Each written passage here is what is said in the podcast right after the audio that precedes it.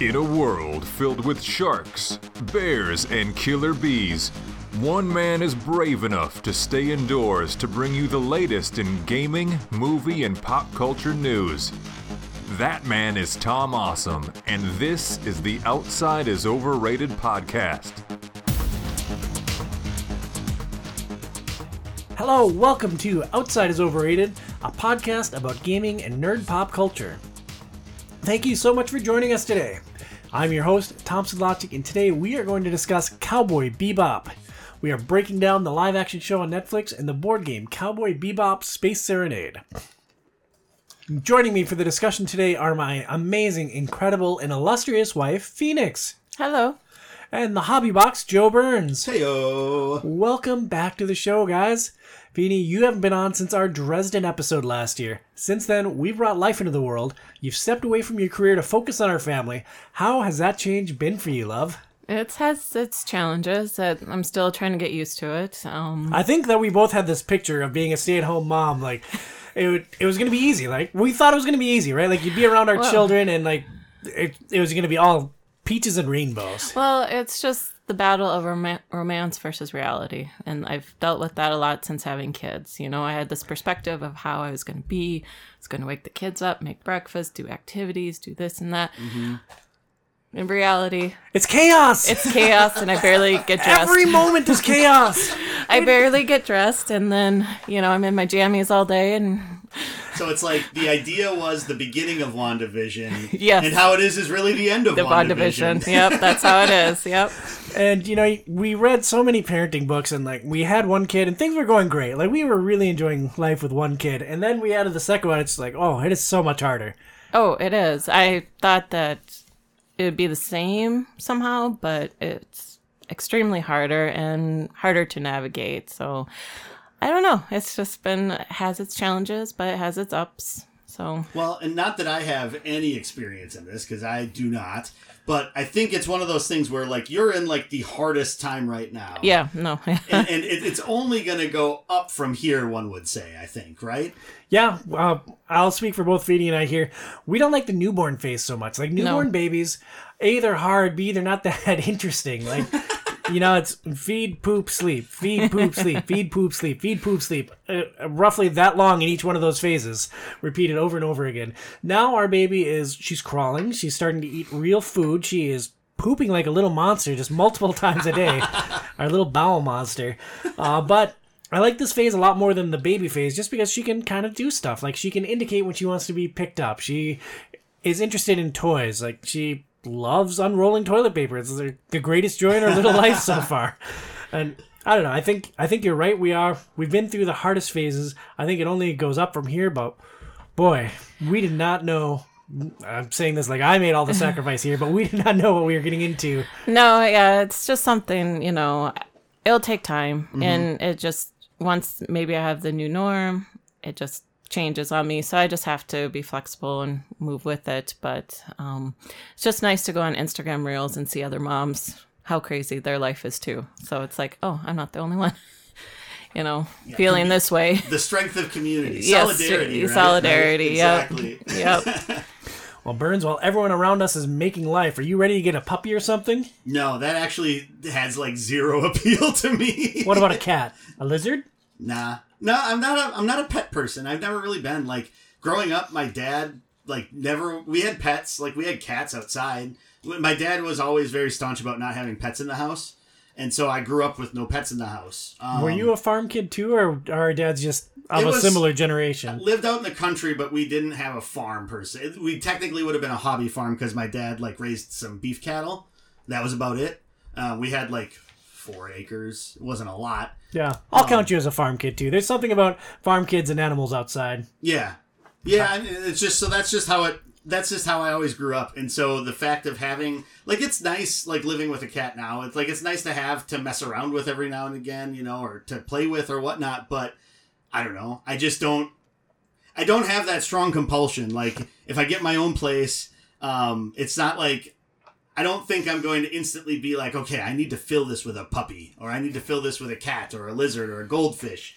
Um, because then it's just sort of like, okay, well now this thing like is dependent upon me to live, and that's like I don't know why do I want to sign up for that pressure? Well, what if you thought outside the box and got like a bird of prey, like a falcon or an eagle?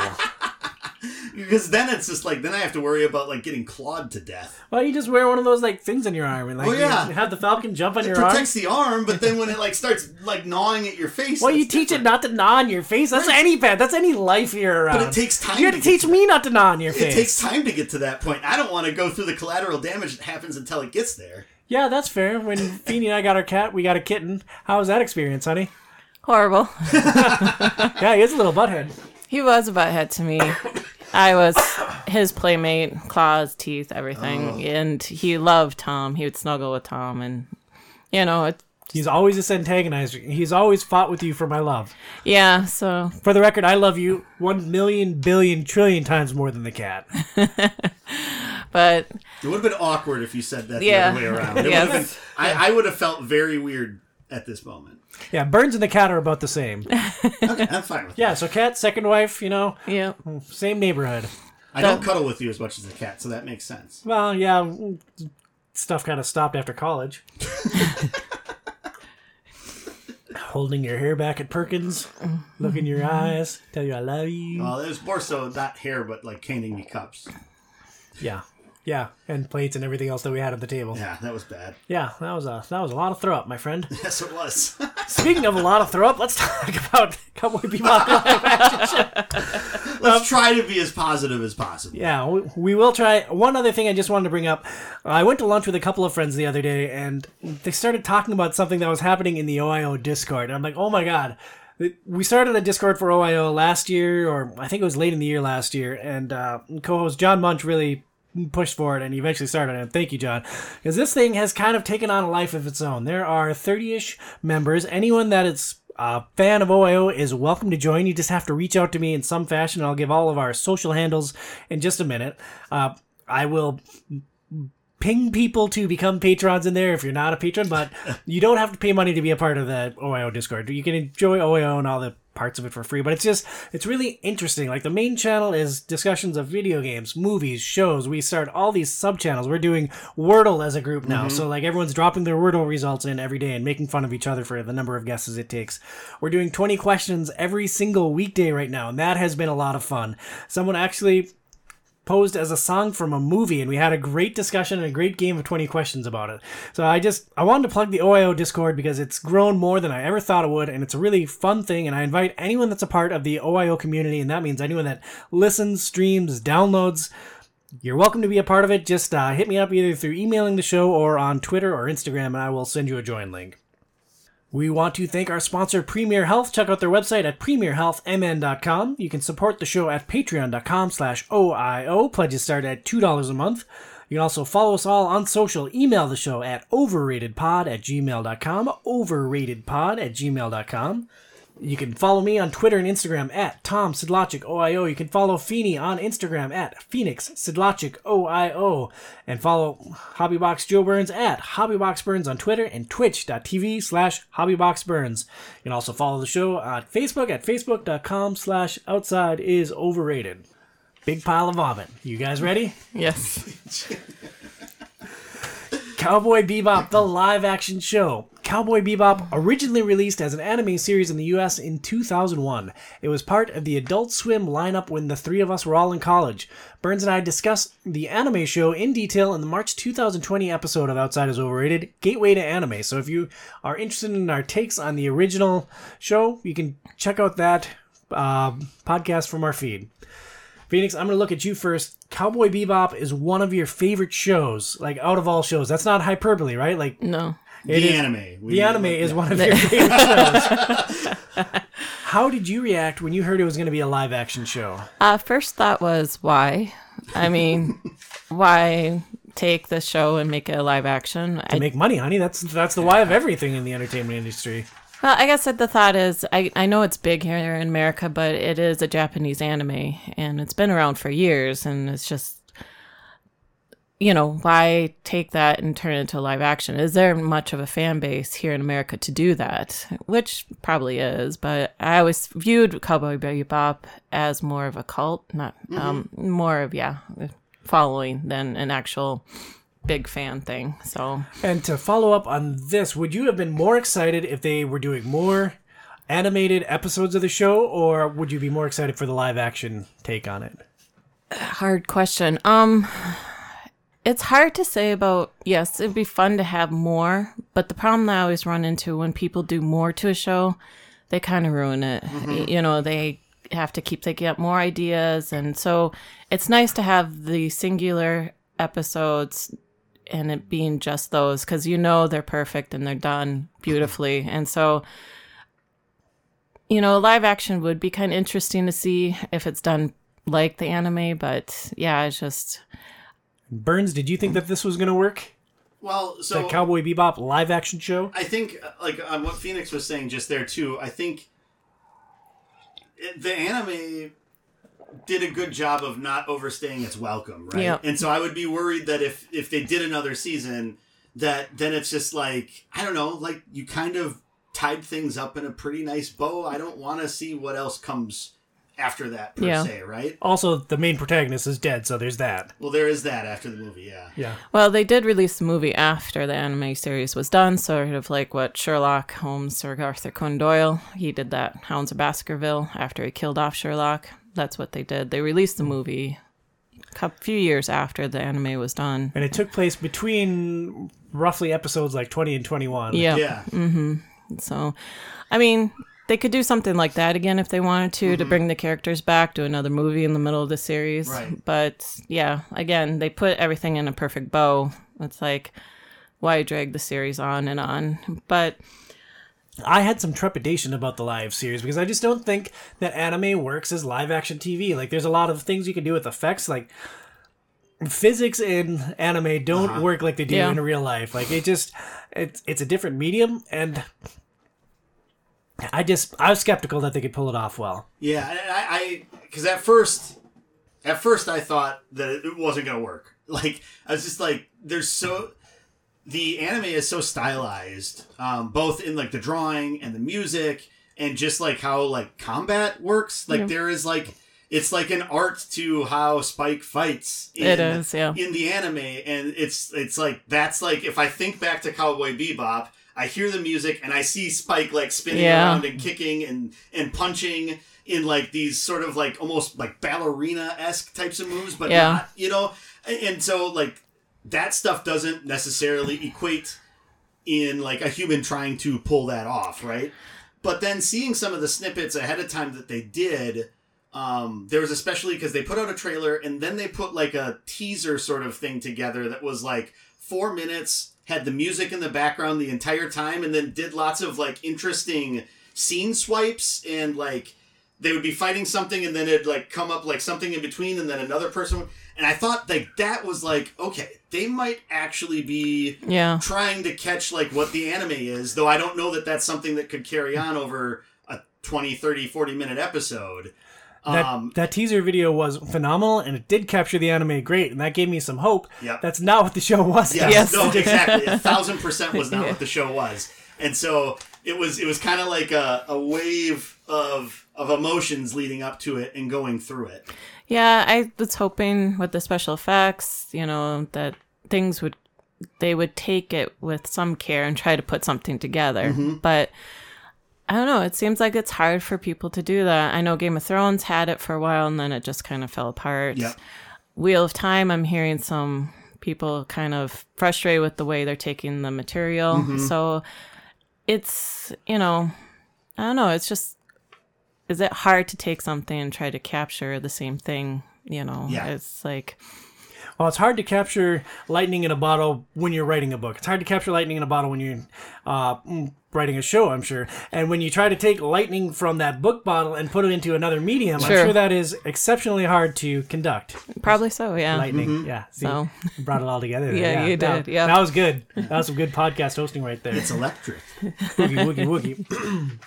Cowboy Bebop is a sci-fi show that follows a crew of four bounty hunters as they try to scratch out a living on the edge of the universe. They frequently jump between planets trying to capture bounties, settle old scores, and get each other out of trouble. The original anime show had 26 20-minute episodes. The live-action remake had 10 roughly 45-minute episodes. I thought we'd start a discussion by looking at the three main characters and talk about what we loved about them from the original material and how they were portrayed in the live action. Burns, you want to start us off with Jet? Yeah, so Jet Black was always one of my favorite characters in the original anime. And, and thinking about it, it's interesting. So I tend to, in shows, um, I tend to really like the straight man a lot. Define straight man. I'm not. So, uh, like, so there you have like your oddball characters or your people that are all out there. So, like, if you look at Faye and Spike, they're very like distinct characters, um, kind of off the wall, both in like a funny way and just how they act, and like very passionate. Um, and violent, you Yeah. know. Whereas Jet is like the straight man in the middle. He is like the the solid force that they like play off of, right? Mm-hmm. Um, and so I always like that. It's similar to one of my favorite X Men is Cyclops, and he's like just sort of the almost white bread Dick. leader character. and so I, I don't know. I tend to like that in a lot of shows for some reason. Is that why you're drawn so strongly to outside is overrated? Am I filling that role in your general life as like this strong pillar, straight laced? Yes, Well-organized yes, that is- leader. that is exactly what you. Why'd your eyes get so big when you said that? Some people say when people are lying, they do that, but I don't. I, I don't do that. and so, uh, so I that I always like Jet because of that, and and I think he does have an interesting backstory of being like this disgraced cop that's now a bounty hunter. Um, and let me put a pin in something right there. In the anime, he is a disgraced cop that is now a bounty hunter, and that is kind of his backstory. They do an episode that details his fall from the police force, and the Actually, he's not disgraced in the anime. He actually got his arm shot off. He went back into the police force. He worked for a long time, but he started to get tired of the corruption, but he stayed because of the female character. She left him, and he had the watch that she gave him. And he says, as soon as this watch stops, I'm leaving Ganymede. And it finally stops. So he leaves everything behind because that's the promise he made himself and bought a ship and became a bounty hunter. So in the live action, he's more in the live Yeah, action, more his disgraced. girlfriend left him. He was disgraced, and he has a daughter. wife, I think. Was it? A, did they get married? Uh, well, maybe you're right. Yeah. It's hard to tell. Yeah. Yeah. But There's a- yeah, has a daughter with her that is kind of his anchor back to Ganymede. I, so I think um, Mustafa Shakir, who plays Jet Black in the live action show, um, he sounded a lot like how Jet sounded in the anime. So that was like that was like the one character that I thought like from just like if you were just listening to the voices, it's like hey, he actually kind of sounds a lot like what Jet. Did. That's true. Yeah. Um, and so that was one thing that I kind of liked. I, I do think he did a pretty good job of playing like that straight man. Um, I think sometimes in the writing, um, he was a little too much like he was a little too much like the the goofy father for the two rambunctious kids, um, which I think they played that up a little bit too much as opposed to him just struggling to corral these like crazy people. He, he came off too much like the scolding father as much as the I'm just trying to get these buffoons so that we can get money because we need money to survive kind of thing. And so I think that's part of where they left the mark. I don't necessarily think that falls down to the actor as much as just like the source material so much. But I really liked uh, Mustafa Shakir as Jet. I, I, I really enjoyed his portrayal of the character. Yeah, I agree. Um, I don't know how to say this delicately, so hopefully we don't get canceled for this. Mustafa Shakir is a African American actor. Yep. I didn't think that Jet was an African American from watching the anime, so that was kind of an interesting change for me. Yeah. Like, I thought I thought the actor did a good job. It just it was jarring for me that they made that choice with the casting, given that I believe the character is closer to Native American in the source material. because of that ending episode. Yeah. When, yeah. Though I do think that the uh, I think the voice actor that did the English version of Jet was black. I think so too. Yeah. Oh, So Okay. so that's why I was always just kind of like, oh, okay, well, Jet's I don't know, Yeah. somewhere in there. You also mentioned that he comes off as a scolding father. I agree, and that was one of the like tonal shift shifts that I had trouble with going from the source material into the new one. In the anime, Spike and Jet have they're almost like an old married couple. They mm-hmm. Mm-hmm. bicker, they argue, one storms off, but they always come they're they're a tight unit despite their like differences, and that is not the way their relationship was portrayed in the live action show. I guess we can dive into it more when I cover Spike a little Yeah. bit later, but I had a really hard time with that scolding father element as opposed to more of the ringleader role for Jet. Yeah, no, and yeah, and I agree with that. That's like one of the things where I think they kind of fell down on that, and I think that'll probably become a recurring theme with some of what we talk about as we keep going with the other characters. Phoenix, did you have any thoughts on Jet, or do you want to move on to Faye Valentine? Well, with Jet, um, in the anime, he's a very astute, very smart. He's quiet, and He's very thorough. He does a lot of research. it does, yeah. And through his research, he figures things out. Like he figured out who Spike was, and then once he knew about Spike, he became a sounding board for Spike for advice or just to talk to him about. And I really mm-hmm. hated how they changed that where Spike was not telling him and there was no trust between them. I really disliked the daughter storyline because it just made Jet too emotional in a lot of scenes. And I felt like they focused too much on the daughter mm-hmm. and his thing about the doll for the birthday. You know, Yeah. in every episode of Cowboy Bebop is about the bounty and c- c- catching the bounty and them trying to figure out how to catch the bounty. And you have Jet, who's the sort of intellectual mm-hmm. and very smart, figuring things out. He's the detective. Yeah, right? the he's Trying detective. to, he's trying to solve the crime, Yeah. solve the case. And then he has the two backup people, and you got the one that will go in head first, and the one that bumbles but helps out, you know. Mm-hmm. But yeah, I just had a hard time how they made him not as smart. I guess it was so misleading because the first episode seemed kind of like the anime. Yeah. The first episode captured the vibe of the anime really well. I'm like, had- oh, maybe they can do this. Yeah. Maybe it'll work. They had the special effects of the planet. They had all the ships. Mm-hmm. They had everything, and it's like, okay, this is. And then um, Jet was kind of a detective in that one too, but after that, it just went downhill. It's just I feel like every resource they had, every ounce of brain power they had, every bit of magic they had in that snowman's hat all went into that first episode to get Yep. the show made. Like I feel like everything went into the pilot. Somebody saw the pilot was like, "Oh yeah, all right, Yep. you can do anime as a live action show, great." And then it was just never the same after that. There were episodes I liked, but I think the high water mark was that first episode. Yeah. Mm-hmm. And so, yeah, I just felt like they made Jet too emotional. And I really did not like what they did with his backstory episode. I really, because he seemed so emotional, mm-hmm. not the cool headed cop that he was. Yeah. He was just, And I think part of the problem may have been that they were trying to set things up long term because I, I think there's supposed to be more than one season, and to show growth, it's hard to bring a character in at like this nice, stable, well developed thing. I think they were trying to get him up to that point. I just I didn't enjoy that ride, and now we'll never know if that's where Right. they're Yeah. going. And like we can't evaluate the show on where it was going or what their hopes and dreams were. We can only evaluate on what made it onto the screen in front Yeah. of us. Exactly. and then the ending episode, the way he was with Spike is Yeah. just, oh, it just frustrated the hell out of me because it's like that's not who Jet is in Well- the in the anime, but in the live action, that's who Jet is. But you And know. I think from like how you were describing it too, like in the anime, he uses his detective work to figure out who Spike is, right? Yep. hmm And that then like makes him look good as a character,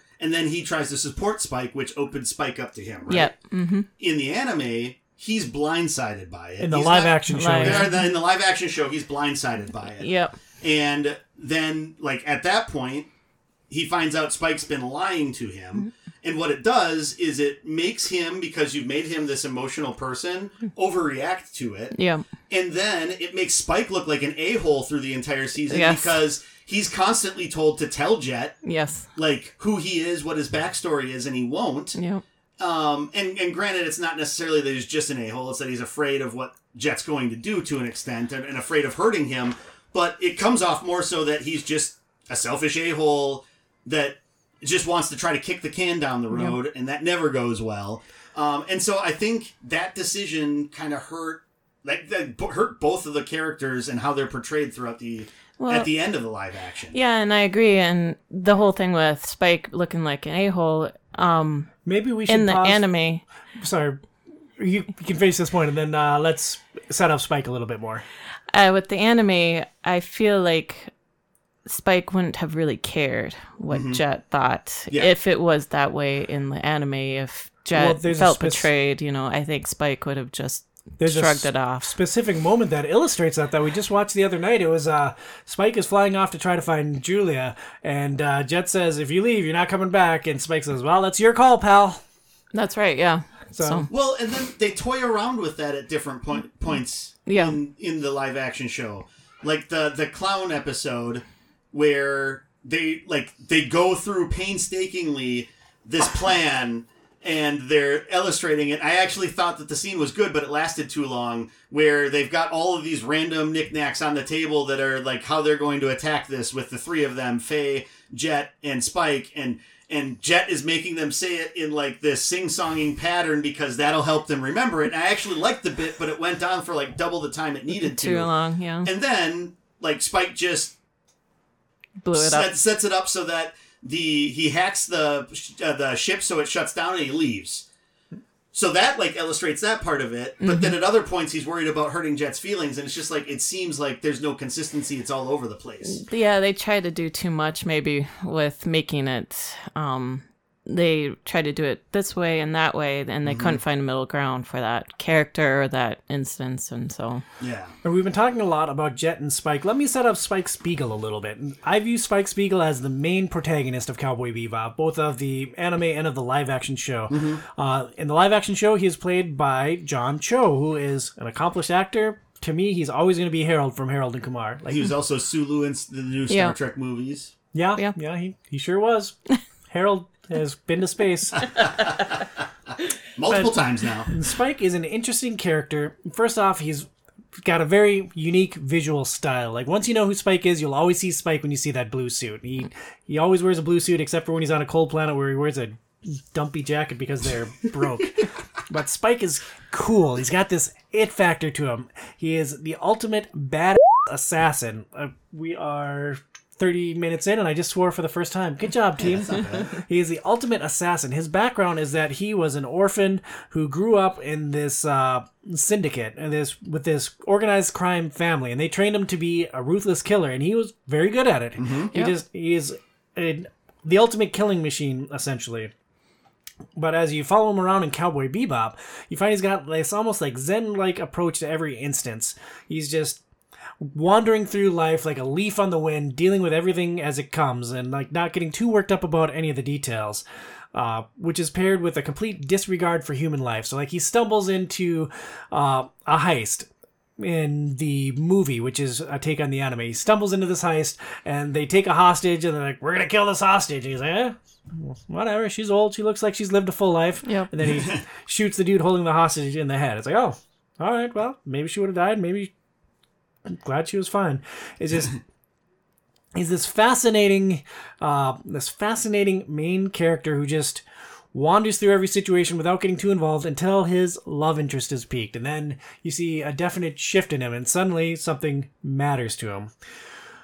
I think that he was he was awesome in the anime series.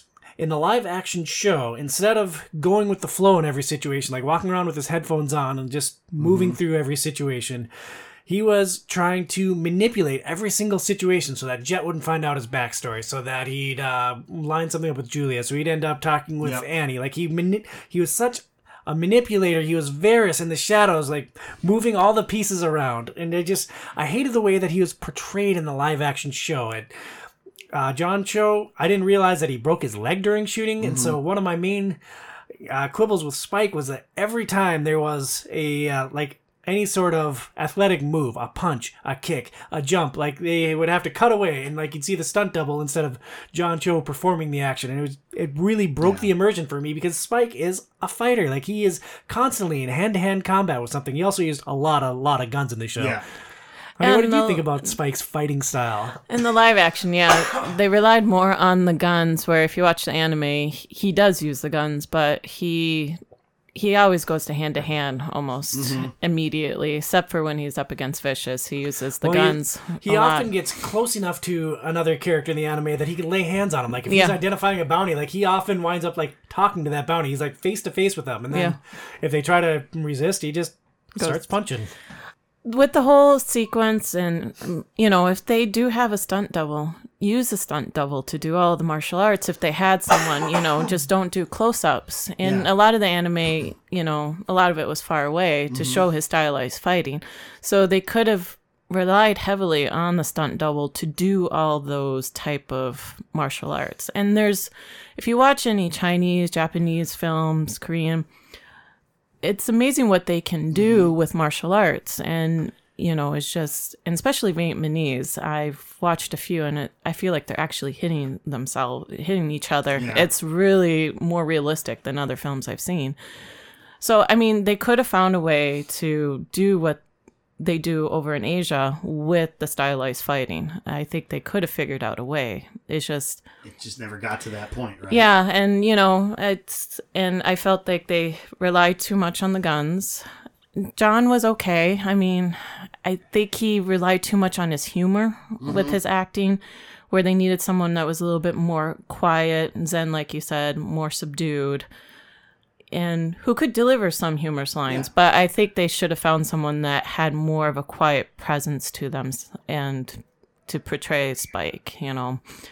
And uh, yeah, John, he just he sort of had the look, but They made the look work. I didn't. Yeah. I don't think he nailed it, but it wasn't so bad that I'm sitting here thinking that it ruined the show for me. it didn't quite ruin the show. I just like It was good enough. the banter between him and Jet, trying to bring the humor in too much. The show didn't have that much humor, you know. It just And I really struggled with that relationship with Jet because, like I said, in the anime they were like an old married couple. They would argue, they'd storm off, but they they were a unit and they were they were united. In the live action, they were just like a tempestuous couple that just got together that was just poison for each other. Yeah. yeah. That was like doomed to doomed to fall apart, right? Yeah. um, and it just it, that didn't that didn't ring true to me, and especially that last episode of the of the live action. It's just like because then it's like because like we were talking about last night a little bit. It's one of those things where if there was a second season, and I kind of wish there would have been, just to see like what more they could do. They're gonna have to spend the first like third of the season like trying to get them all back together because everybody's at odds with each other or off doing their own thing and it's like I don't know. It's just it frustrates me when they feel like they have to drive this wedge between characters. Yeah. Um, because if you look at the source material, they didn't really have to do that. No. Like there's ways around that, and there's ways to create. I think there's ways to create conflict without having to create like ultimate conflict between people to, mm-hmm. to basically set them like as antagonists towards each other. Well, if there's no ultimate conflict, there's no ultimate resolution. but but there, I don't know. Like I No, think- I'm with you. I just Yeah. I I, thought it was a funny point to say. I just think in the in the anime, like the ultimate conflict was with Vicious, and, and granted, in the live action, it is too. Yeah. And- But it's just like I don't know. It just it was frustrating. Yeah. Let's save our thoughts on Vicious for just a little bit. There's another main character to the show. We haven't talked about Faye Valentine at all. She is a central part of the anime. From the anime to the live action, the crew went from four down to three. Phoenix, do you want to talk about Faye Valentine and her portrayal in the live action? Yes. Um. So Spike is my ultimate favorite character from the show, but I chose Faye because uh, they just destroyed her character. So they just tore it apart. It's just uh, in the anime, Faye is a very complex character, and all the characters are complex in the anime. And um, Faye, in the anime, she you find out she was in cryo sleep. She wakes up, which they do in the live action, but you know she gets manipulated by these con artists, and um, this guy makes her to fall in love with her, and then she takes on all his debt when he dies without realizing it. So she has all this debt. Mm-hmm. And so she's going around this world, you know, around the universe, you know, just trying to live her life. And so she has this outer presence that she likes to portray that she is this I don't want to use a B word, but she is mm-hmm. She is a strong, confident. She, she portrays herself as a a strong, confident, yeah, woman, and she has this attitude about her, and she wants to seem like nothing can affect her Like at she's all. bulletproof. Yeah. Yep. Or no one can chip her attitude. No one can, you know, take down her armor. When you finally learn later in the series, she is very vulnerable. She is very um, innocent in ways. And it's just her vulnerability when it comes through on things that she's just. She leaves the ship hoping that they'll come and get her because she wants to feel wanted, mm-hmm. you know, and she just wants to feel like she belongs. And I truly missed her gambling. You know, she would steal their money and go off and gamble it all, and she wouldn't save anything. It's like she wouldn't pay off her debt. She wouldn't do any of that. Well, and, Faye had a very loosey goosey relationship with money throughout Mm, yeah. because she was she was a cheater, so she always she would gamble a lot and she'd often win because she had a tool that would change dice in her favor. Was that what the cufflink did? she had ankle bracelets that if she tapped them, and she had dice too that she would use, and they were connected. I can't remember something with the weight or something, but she would change it. I think Faye is actually my favorite character from the anime because of the reasons that you touched on. She has a tragic backstory. Like it is really horrific that she was woken up out of cryo sleep and this this horrible manipulation happening. So she's straddled by death forever. And the vulnerability that you mentioned also. I just think she is interesting and nuanced while also being she's a strong and capable person, but she's got just so many layers to her that I've always been really drawn to her in the anime. What did you think about her portrayal in the live action show? Um, first off, I really hated the outfit when I saw the trailer. What is it about the outfit that drove you so crazy? Because in the anime, she's very much anime girl. She wears like a short, short top, uh, booty shorts, and like a thong that you can see I in think between. they changed the colors. It's like they could have done a similar outfit or something, but stick with the yellow, stick the with the red. as opposed yeah. to like a more like because it was like more gold Or mustardy. mustard, Yeah. yeah. It was very much muted, where in the anime, it's a vibrant Bright. color. Yeah. the headband wasn't there. The hair was wrong. The I don't know. I don't know why the hair irritated me so much, but I hate when a character doesn't have the same hair as they do in the source material because like hair is something you can change. Hair is something you can manipulate. hair is something that like you can you can make hair work. You can make hair look right. Well, and it's not just that, but like her hair just looked weird for no reason. Yeah. In the live action, I think too. So I, I did notice that. I was just like, okay, She could have worn a wig. They could have given her a purple wig. You know, the headband was, you know, it's quintessential Faye. Mm-hmm. And you see a lot of cosplayers out there, and they do the traditional Faye outfit, and it, to me, it's not that revealing. You know, like there so- are way more boobed out things than Faye's outfit. Yeah, like with um, the Bounty Hunter show, they kept her um, costume true to the source material. Big shot. Big shot. She had the jacket with nothing underneath, Oh, and you could see yeah. the boobs. It's like, why did they stick with the traditional outfit there, and not do it with Faye? Maybe because she was a side character and was used so much less. And I so- do. I was thinking that as well, but in the white ankle boots to have the ankle, you know, the brace, the ankle bracelets, you know, are true to Case Faye's character, you know, and I just to, her- to me she looked too much like Elektra from the movie, you know. I don't know if I've watched the whole movie. I remember the You, opening scene. you did. She Oh. has the red jacket. She has the black pants. She, to me, she looked too much like Elektra in and not the enough life. Faye. Yeah.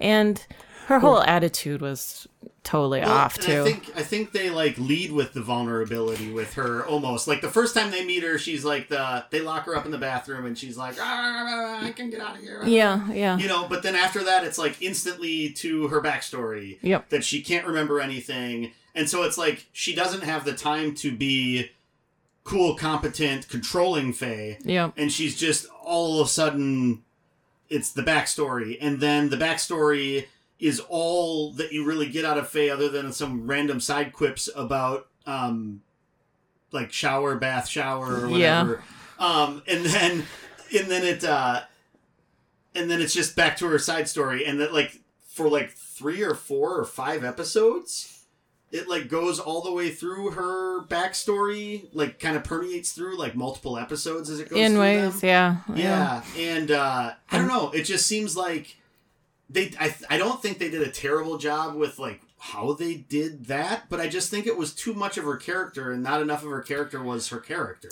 Yeah, the thing that I missed from Faye in the live action was they didn't give her a very diverse toolbox. In the anime, like she gets dressed up, she goes to casinos, she works as a dealer, she fakes her way into a theater.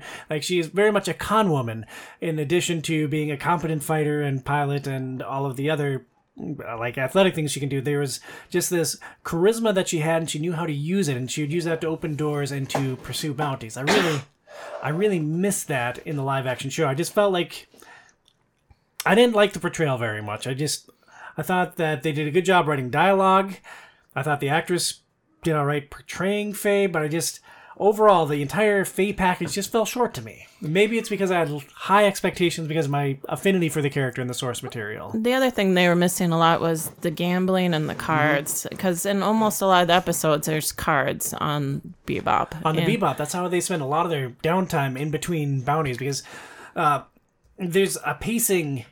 There's a major pacing difference between the two shows. In the anime, there are some intense anime action scenes, but there's also a lot of downtime. There's a lot of time for scenes to breathe. There's a lot of the characters just hanging out on the bebop, either researching bounties or killing time or waiting for this system to boot or waiting for this repair to be done. And there's just a lot of downtime for them to breathe together. And that just wasn't a part of the live action show. It felt more like a more traditional action experience. Just boom, boom, boom, on to Yeah. the next gunfight, on to the next gunfight, on to the next gunfight, on to the next gunfight. Well, and it- Nobody punch anybody. We're using guns again. Well, and it's funny because even though yes, it was focused a lot on the action and bouncing from action scene to action scene, it feels like the bounties took a back seat to that- everything else. That's what I was just going to bring up too. Just, um, and that that's like the weird thing because it's Yeah. like they're bounty hunters, but yet like that's the focus of the first episode. and Yeah. bits of a couple of the other ones, but then otherwise it's just always trying to track down these other things. yeah, to me, they decided to just do the whole like Jet storyline and Faye's back storyline and Spike storyline, where to me the whole anime of Cowboy Bebop is them finally coming together and working as a team, as a bounty. That's the hunting. soul of Cowboy Bebop. Yeah, is the crew working together and overcoming obstacles. and together. that's what was missing and that's what i really missed from the live action show because there's hardly that much bounty hunting going on Right. you know And, and and if it was that they felt like they wanted to get rid of the exposition in the first season so that the second season could be all of that, possibly i don't know But we'll never know because people didn't like this enough, so we're never going to see a second season. Right? the speaking of the bounty hunting, Phoenix, there was a moment in particular that you thought was particularly hokey. Spike and Faye are on a ship together. Jet tells him to pick a bounty and go work on it. 'cause Oh, a yeah. prison transport ship had crashed, and there's all these bounties just running loose in this small area. And they're Faye and Spike are arguing about who to go after, and so they end up not going into anything. And you learn that Spike just doesn't want to work with Faye. He doesn't trust her out in the field, and so like they have this pissing match about who's the better bounty hunter.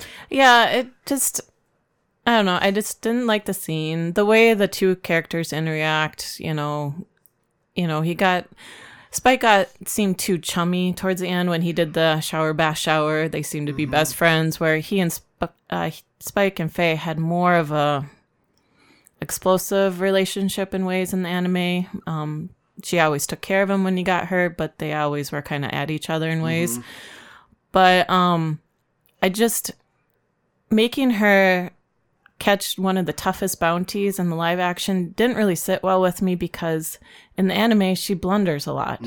She mistakes identities. Like in one episode uh, with VT, she's trying to find this Someone bounty. with a dragon tattoo. dragon tattoo and this big beefy guy comes in and she sees partial tattoo so she thinks it's him when it's a scrawny little guy mm-hmm. with in the, the glasses. next door. and you know and so she blunders horribly with that. And also she blunders when she's in her ship sometimes because she doesn't care where she's at. If she's in a building she starts shooting everything because she mm-hmm. wants the bounty you know so. But yeah i just again miss the bounty aspect of the show them working as a team and i miss Faye's because of her vulnerability she does blunder you know because she doesn't pay attention so She's mm. reckless. reckless yeah Oh, now I see why I like her so much. yeah, she's the most Thomish character.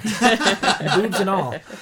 There are a lot of other recurring characters from the anime that are in the show. We don't have to do a deep dive on each of them, but some of the ones that I thought were notable were Annie. Annie is a convenience store worker in the anime. Anime, yep. And she is raised to a prominent role in the live action show. She runs a bar that is frequented by the syndicate, so she has a history with Spike and with Vicious and with everything else that's going on her assistant in the show is Gren, who is another character from the anime. He is a transgender character. Not really transgender. He was male, but they did experiment on him when he was in prison, so he got the female attributes. So he's Did he get female attributes or did he just get boobs? It's it just he just got boobs. But, but Faye sees him in the shower in the anime, and she's like, "What?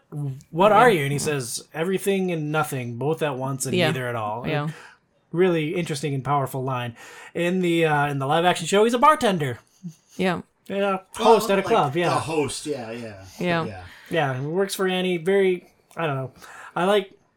I thought it was an interesting character. I wish they would have called it something different though. Just like made him a new character as opposed to trying to tie that specific aspect to the anime. Well, both Annie and Gren, I wish they uh, they changed the names. Um, I love in the anime how he goes how you find out about Annie at the convenience store because she's chasing down two small boys with pornographic magazines because they stole it and they bump into Spike and he's looking at it, reading it. Mm-hmm. It's a great little scene, you know. And then it's yeah. a moment of brevity in this otherwise otherwise oppressive atmosphere. Yeah.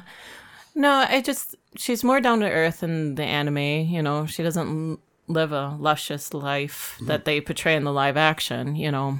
But and Gren, and you know, they totally changed his storyline. It's like Gren is a pivotal character in the anime with Vicious storyline because he's betrayed by Vicious while they're in the war together, yeah. and uh, he's part of a showdown that Spike has with Vicious on another planet. Yeah, so it's just it's sad that they changed those two characters. So yeah, and I honestly didn't remember either of them from the anime because um, I haven't watched it recently. I watched through most of it when we did the anime show two years ago. Um, and I, I don't know, like I could remember bits and pieces of the show. Like I obviously remember the main characters. Um, and I remember like beats, like I would see different things within the live action. I'd be like, oh yeah, I kind of, I remember that. I remember that guy from the show, like, uh, um, Hakim you know the guy with the with with, uh, with the afro it's like oh yeah i remember him from the anime. Mm-hmm. um, but that was about it. And so well that's because these are all minor side characters. They're just little bit parts and the soul of cowboy bebop is the four bounty hunters right. working together to overcome well, challenges. no three. Only three. Yep. Uh, they're also vicious and julia play a prominent role in this show as well. And let's uh let's get into them just a little bit later the anime was episodic and unrelated, largely unrelated between episodes. There was just the mm-hmm. showdown between uh, Spike and Vicious and Julia. That triangle was maybe four episodes out of the 26 episodes of the anime. Yeah. The live action show followed a more linear thread, setting up the confrontation between Spike and Vicious. Let's back up for just a second. What were you hoping for from the show? A retread of anime episodes or something entirely new? For me, I would have been happy with either direction. I just wish they would have chose one, leaned into that, and if it's going to be something new, great, let's see something new. Yeah. But I was constantly distracted by what were callouts to the source material, and then something new, and I'm like, is it new? Is it old? Do I know this? Do I not know this? What is happening here? I just I wish they would have done a better job of capturing the tone and the feel of the original material because I mentioned this earlier. The original has such an interesting and quirky and dystopic feel to it, and the live action series is just bang, bang, bang, shoot, shoot, shoot, crab, crab, crab, shoot, shoot, shoot. I'm out of here. Well, because yeah, you don't really get you don't really get much of a sense of place in the live action. Um, like they talk about going to these different planets, and you're on these different planets at times, but you don't get like you don't get anything about how they're like how how things like actually are on those planets uh, and so I think that is one thing that's missing. I do think they they probably had to change something from the anime because I don't know that you could make a TV show for like an American or like Western audience and not have some sort of a through line and just have like an episode about this, then something completely different, and an unknown amount of time happens in between episodes, and now this is happening, and then an un- so I think they did have to do something I, I do think though that they in trying to create this like very strict narrative through line and trying to wedge all of the characters' backstories into one sort of pathway, I think they lost a lot of like what made Bebop Bebop. I agree. And I would counteract to your point that it needs a through line. Just the one random example I have is the early seasons of Star Trek Next Generation were all supposed to be unrelated. There were these adventures happening in space with the same characters, but uh, because they were going directly into syndication, uh, the writers were instructed not to have any things that tied from one episode to another. So I think it can be, I think it can be done. I don't think Right. that you necessarily have to have to have that through line. And I think, frankly, this would have been a better show without that, uh, without the Spike Vicious Julia Maybe. I, things have changed a lot in the last like 25 years in how TV shows are structured though. Um, you don't see a lot of shows like The Next Generation anymore where it's just like, hey, they're out exploring and they're doing this this episode, they're doing that that episode. Um, maybe I mean it would have been bold for them to do something like that and try to make it work. I mean, it probably would have been better than what they did because I think you know a lot of other decisions would have maybe been better than what it ended up being. Um, and so I don't know. I just I think I think that would have been difficult if they would have mirrored the anime one to one. I think it would have just brought up even more of the well, this isn't the anime though, so it just doesn't work. Um, Then don't do an anime show as live action. well, I think, and maybe that I mean, that's probably what they're learning. I mean, have any of them actually succeeded? That Not tried that to do I'm it? aware of. Out of every single one I've watched, which is Cowboy Bebop, no, it has not translated well. Um, Yeah, I for me, I was hoping that they would stick more to the source material because there's so many great singular episodes with so many great characters, like VT. It would have been great to see VT on there. Um, I think there's still a storyline in the background with the anime. I mean, you have Spike's storyline, which they could have done with the live action, just not make it so prominent. Yeah. They could have had it sort of in the background, sort of like Firefly. I mean, each storyline was singular in ways, but they had sort of you knew in the background there was this stories being weaved. Yeah. Yeah, the Men in Blue are coming, right? the Men in Blue. Um, Here come the Men in Blue. um, but yeah, I was hoping more of the source material, you know, and and they didn't have a lot of the source characters true to the characters, and I missed a lot of again. Like the boy with the harmonica, that would have been a very fascinating episode for them to do. I can't remember his name, but and they screwed up like how Ein's episode, how he came in. It's mm-hmm. like you could have stood to stuck to the source material, but they had because you have the same character in the live action that does introduce Ein in the, but then they did it. Yeah, no, I, I, I don't know why they decided to do it that way yeah, it just in a lot of those instances. yeah, it's just so I think they lost the essence of the um the characters in the show by doing that and the music was prominent in the live action, but I felt like sometimes they were pushing the music too much Mm-hmm. because everyone thinks Cowboy Bebop, the music, and just And I don't music- think they did as masterful a job as matching the music No. as the anime did. no, the they didn't, tone. and that was part of my disappointment. Was they kind of tried to push it as much as they could in ways without blending it like they should have. And let me put you on the spot here, Phoenix. Given how much you love the anime, do you think there's any chance they could have pulled off a live action that would have satisfied you? It's a good question. Um, I want to say yes if they, you know, try to. I mean, you could keep the same actors, Yeah. and I'm just saying, you know, but try to s- tone down things. Try to stick to some of, just take some of the big episodes and try to, you know, follow that. I think they could have done a good job. Um, you know, again, like you said, for the actor for Jet Black, you know, the writing probably played a lot of role why we didn't like him. But I'm also wondering if the directing directors can play a huge role and what they want from the actor. And whoever directed this, I think they kind of were not in tune to the source material as maybe they should have been when directing this. Yeah. So Or they were in tune with it in a different way. yeah, you know um because like yeah maybe maybe that's what it was maybe he was just like really into the music and like Yeah. the atmosphere and then the backstories. Like that's what he really like wanted to portray, or the showrunners wanted to portray. Mm-hmm. Um, but that's not what most people like get from the show. Yeah. Because the core of Cowboy Bebop is the four bounty hunters working together Right. to overcome obstacles. Three, three. Well, it, and again, like you talked about, the show, uh, the live action was bang, bang, bang. You got to keep going. Yeah. Where, again, like you pointed out with the anime, which was nice, you have the ups and then you had these quiet moments, and, you know, and those were kind of missing. But I also had a hard time with the. It didn't seem like it was in outer space in the la- later episodes. I, I felt like one scene, it's like, why are we in England? You know, because it had the mm-hmm. quintessential English looking village. And then why are we in suburban America for Jet's family? Yeah, yeah. It's like when you watch the anime, it's so dystopia, some of the, the cities. And I don't know why that would have been hard to portray Right. with special effects Right. and them not having their ships and Spike's ship not being prominent either in the show was hard for me as well because he's in his ship a lot. Yeah, it would have been cool to see that big gun shoot. Yeah.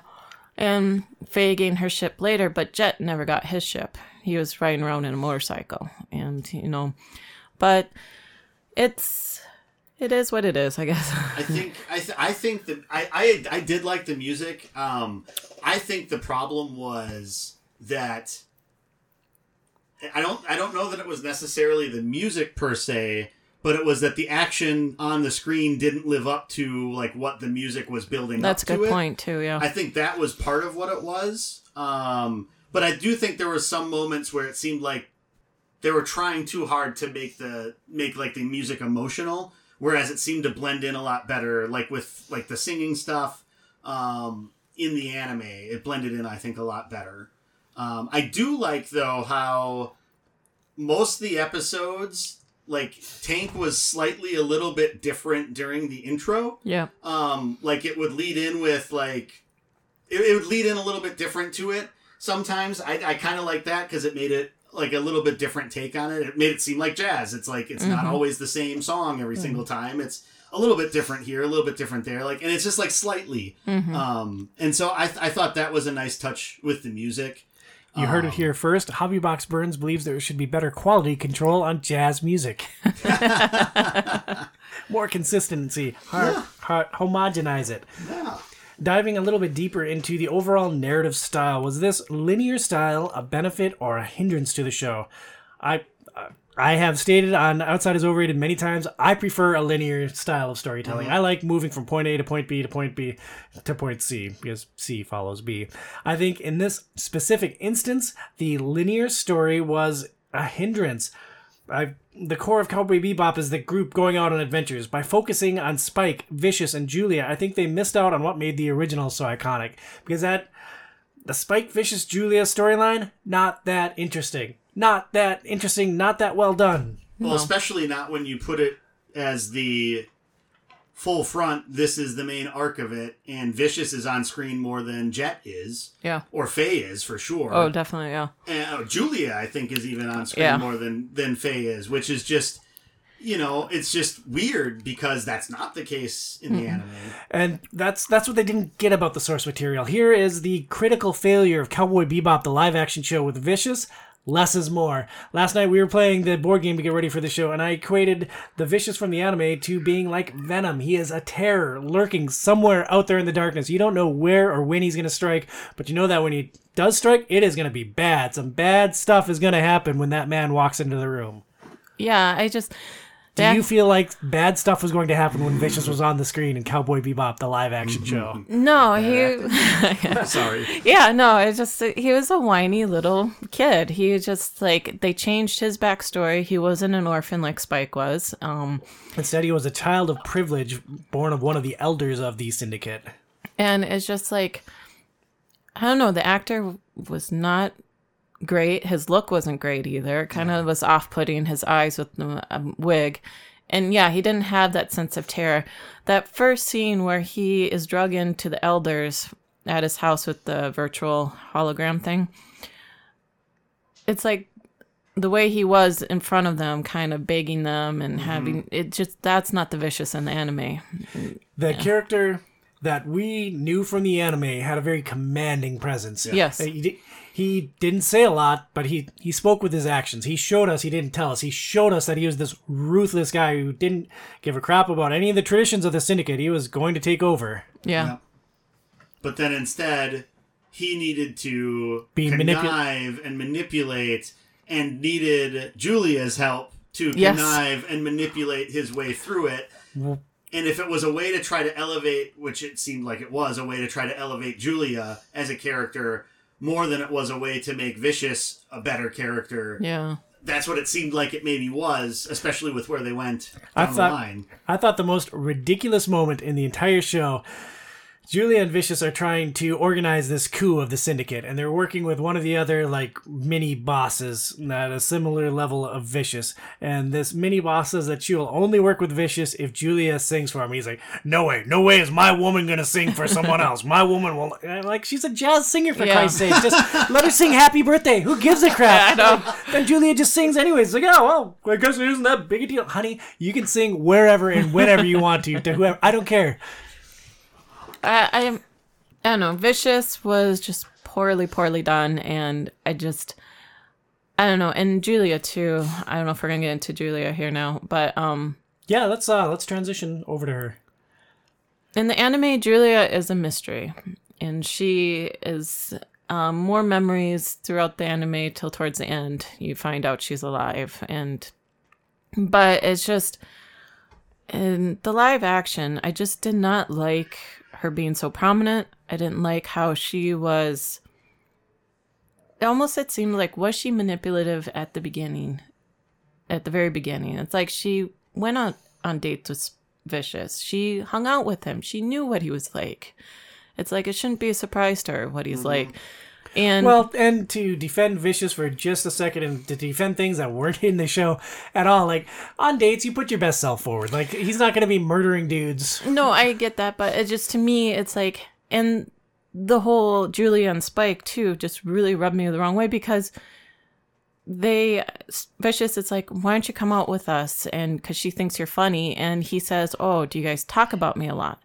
So that tells me that Spike never saw Julia until that point when they go to have the at the bar. Yeah, an oh, intercourse at the bar where they dance and then they have a one night stand and now Spike is absolutely head over heels Yeah. in love with Julia and would do anything for her and she's kind of like, Oh, okay, you know. Yeah. She didn't seem that in love with him No. either in you know and she went to Spike like Oh, okay, I have to go to Spike. She didn't put up a fight when they came for her. It was just one person that you have to come with me. And Yeah. so yeah. and then the first episode of her leaning against the car, she smiles at Vicious when he comes to her. It's like she likes him, you Mm-hmm. know. She's in this marriage. It's like she had no qualms about it, you know, Right. because she knew he was violent because of that. Um, when she had intercourse with Spike that night, she knew what happened. Mm-hmm. So it's like she knew what Vicious was like. Yeah, she knew that Vicious was off murdering a dude. And she's like, Yeah. "Ah, I'll just sleep with your best friend. Yeah. So I just Hashtag life choices. So just this whole trying to make Julia something more was just Yeah. very off-putting, and especially at the end, what they did is just like, Let's not dive into the ending of the show because it is very spoilery. There is something there's something big at the end of the first season, and I okay, I I don't particularly like it, but I also don't want to spoil it if somebody listens to this and isn't completely turned off on Yeah. uh, the concept of the live action show. It seems like what they wanted to do with Julia was they wanted it not to seem like she is a um, caged bird, you know, needs to be saved type of character, and that that was the focus with that character. Is it's like we need to make it seem like she's in this position uh, and has control over parts of it, and is trying to get her way out of it on her own and doesn't need Spike to save her. Which, you know, if done well, maybe could have been really good,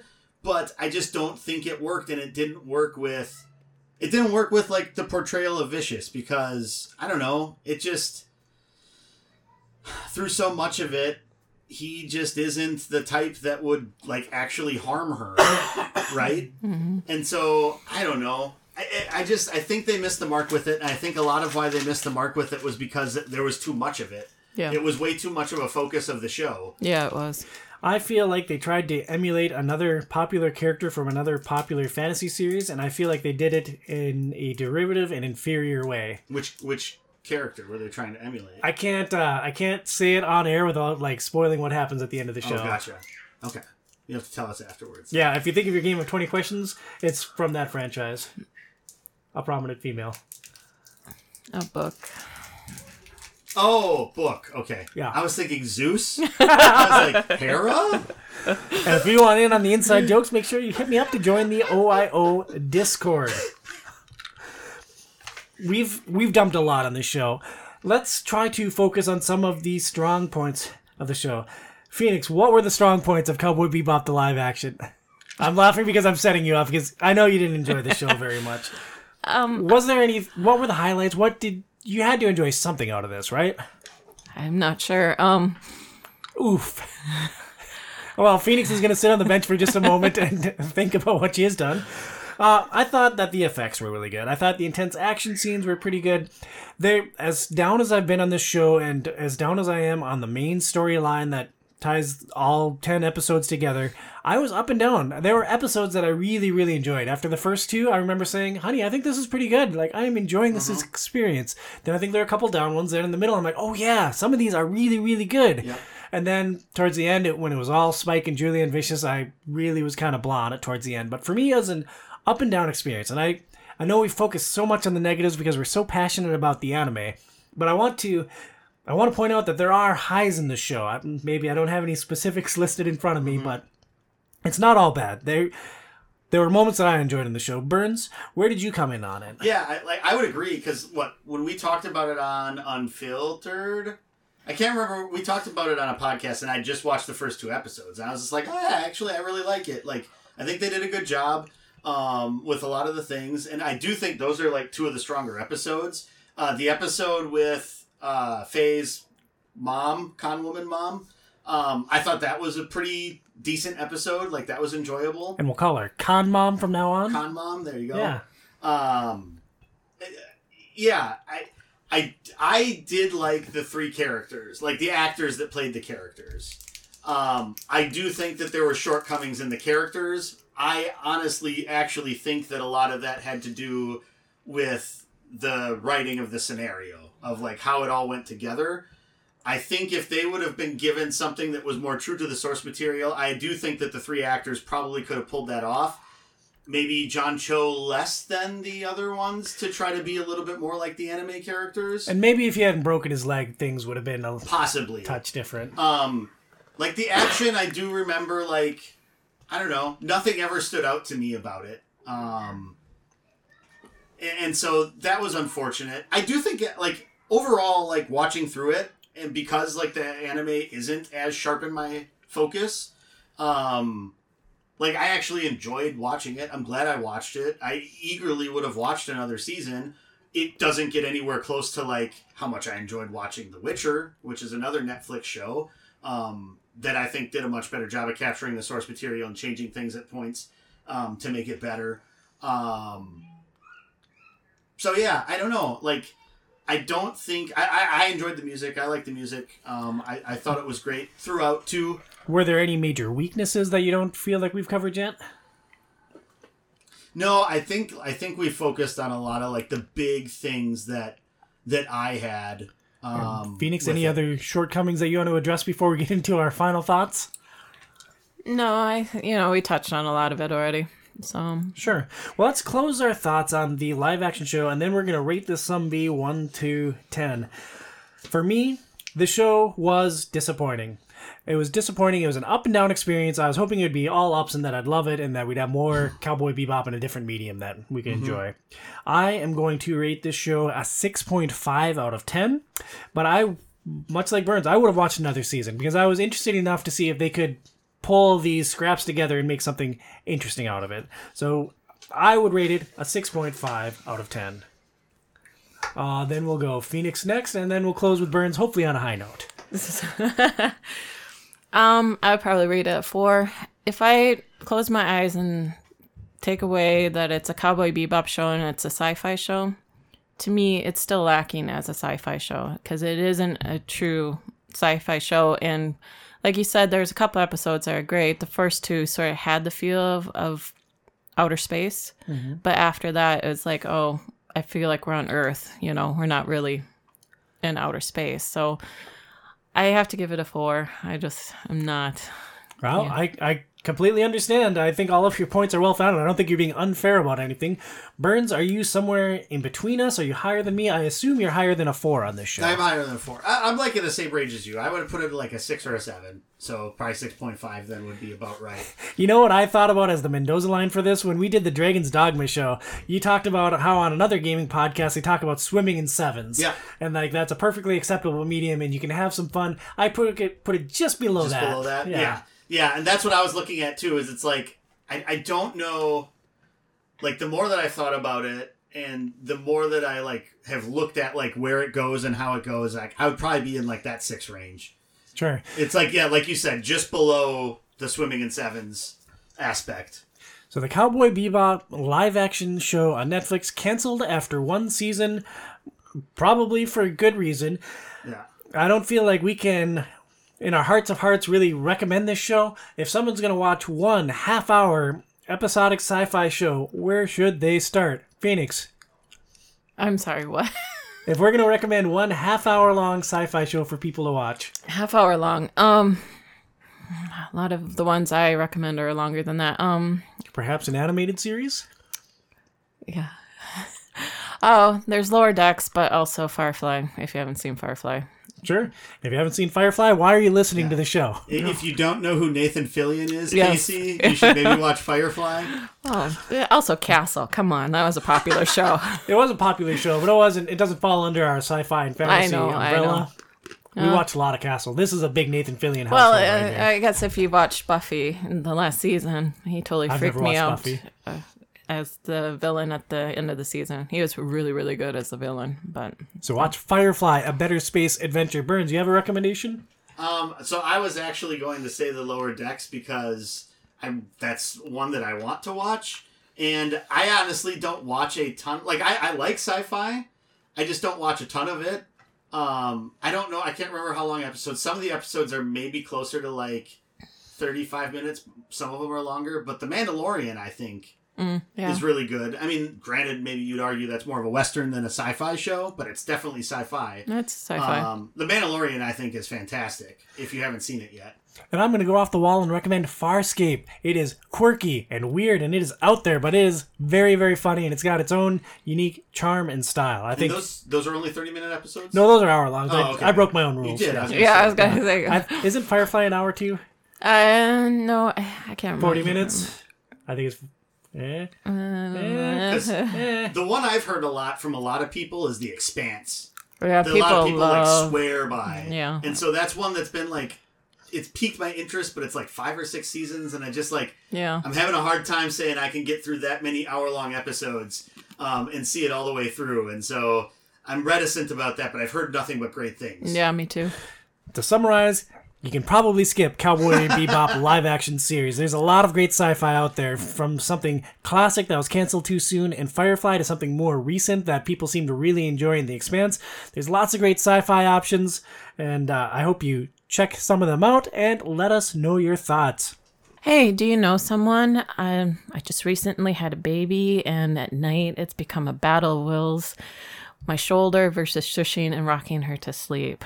She'll lay awake in my arms, and I rock and shush, but my shoulder just starts aching, and she's staring up at me innocently, and it's a battle of wills. Who will will she fall asleep first, or will my shoulder give out and have to? you know, lay down and hopefully she'll fall asleep. So I need someone who can help correct my shoulder. What is your husband doing during all of this? Well, he is putting the other one down, the big one. Oh, all right. Well, he sounds very helpful. He sounds like a wonderful human being, and uh, you must be very lucky. I am. You should check out Premier Health. They have solutions for back pain, neck pain, car accident, board game, and baby related injuries and more. We suggest seeing Dr. Camille in Golden Valley, Minnesota. Learn more at premierhealthmn.com. That's premierhealthmn.com. We're going to move on to Tom Awesome's Top 5. It's time now for.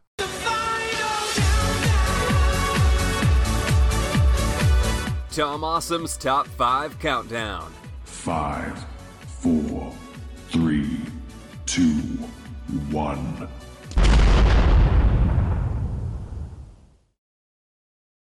For the top five today, I am turning it over to my amazing wife Phoenix to discuss the top five most interesting, not necessarily bad female sci fi characters in TV series.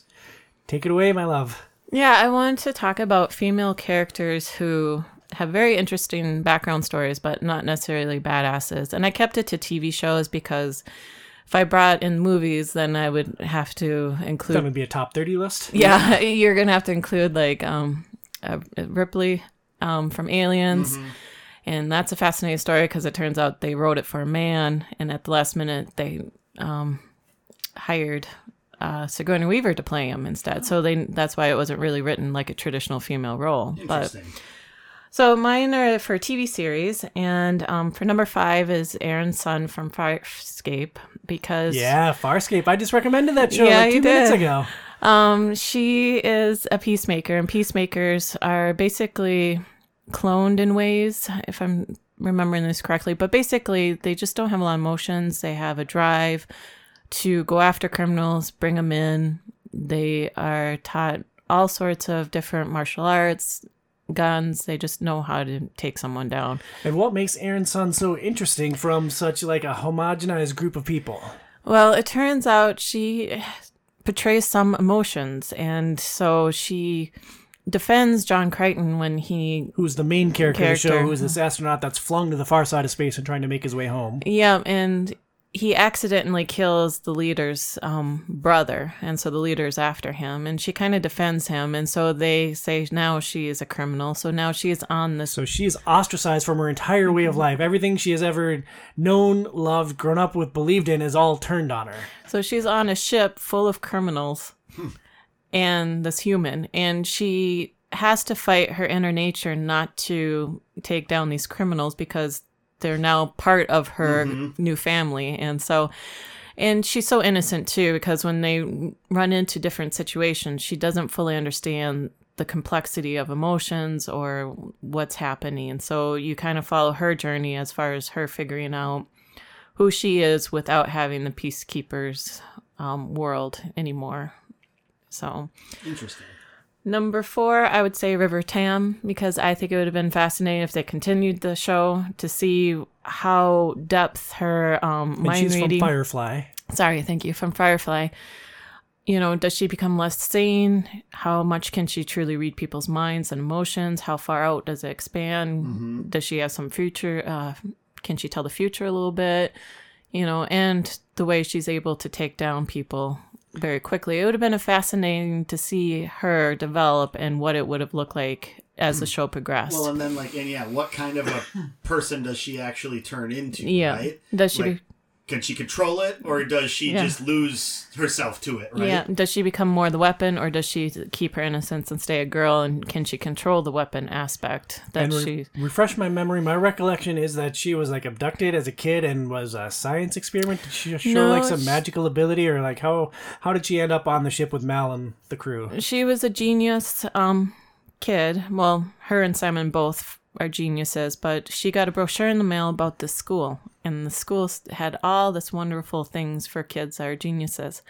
So she begged her parents to let her go, and they did. So she went to the school, and turns out it was actually a place where they were cutting into brains, trying to carve these genius kids into weapons that can mind read, can tell the future, and kill, use any weapon and martial arts to kill people. And they So were it's basically the worst use of science imaginable in the future, like Yeah. this dystopian future where they're trying to weaponize brains. yeah, so they're trying to program her and and while they program her, they had safe words in her so that they can trigger her but also put her to sleep so she doesn't go too crazy. But her brother helps her escape and then I think her They- brother recruits Mal and the crew to help her. No, or he- capture her. I don't remember anything about the show. I've only yeah, seen he Firefly shows one up time on the through. ship with this big suitcase and um, something happens and Mal's like, "Why are you so protective of a suitcase?" He opens it, and then they assume that he was part of a sex trade, but he had to explain, "No, it's his sister," and you know, and so forth. The show goes And he points at Inara and says, "She's part of the sex trade." Yes. I understand the reference. I just don't have anything to add to it. Uh, third one is Michael Burnham from Discovery, uh, Star Trek Discovery. Um, it's a very a show we've watched recently. yeah, it's a very fascinating character because they took a human. She's raised along Spock, so she's a human. Raised in a Vulcan world, where traditionally we see Spock in a human world. Yeah. Yeah, and you know we know Spock deals with his human emotions, but he sticks with the Vulcan. But we actually see a human who has who is she's sticking true to the Vulcan teachings. She's staying true in ways to what she was taught as a kid. And, you know, and you get inklings of what she's capable of, and we haven't seen her full potential. And something happens and she goes to prison and then she someone takes her out and wants her on the ship and she doesn't feel like she should be there and and they call her um a mass she's responsible for a massacre and so it's just her working through people shunning her while working on the ship and just her using her vulcanness that she's And learned she's also a superstar. Like she's brilliant. She's Yeah. very capable. She is a strong fighter. Like she has all these positive qualities that would usually cast her in like the hero light as like the straight man Mm-hmm. reference that Burns used earlier. That is the role that she would seem groomed for. But because she was involved in this massacre,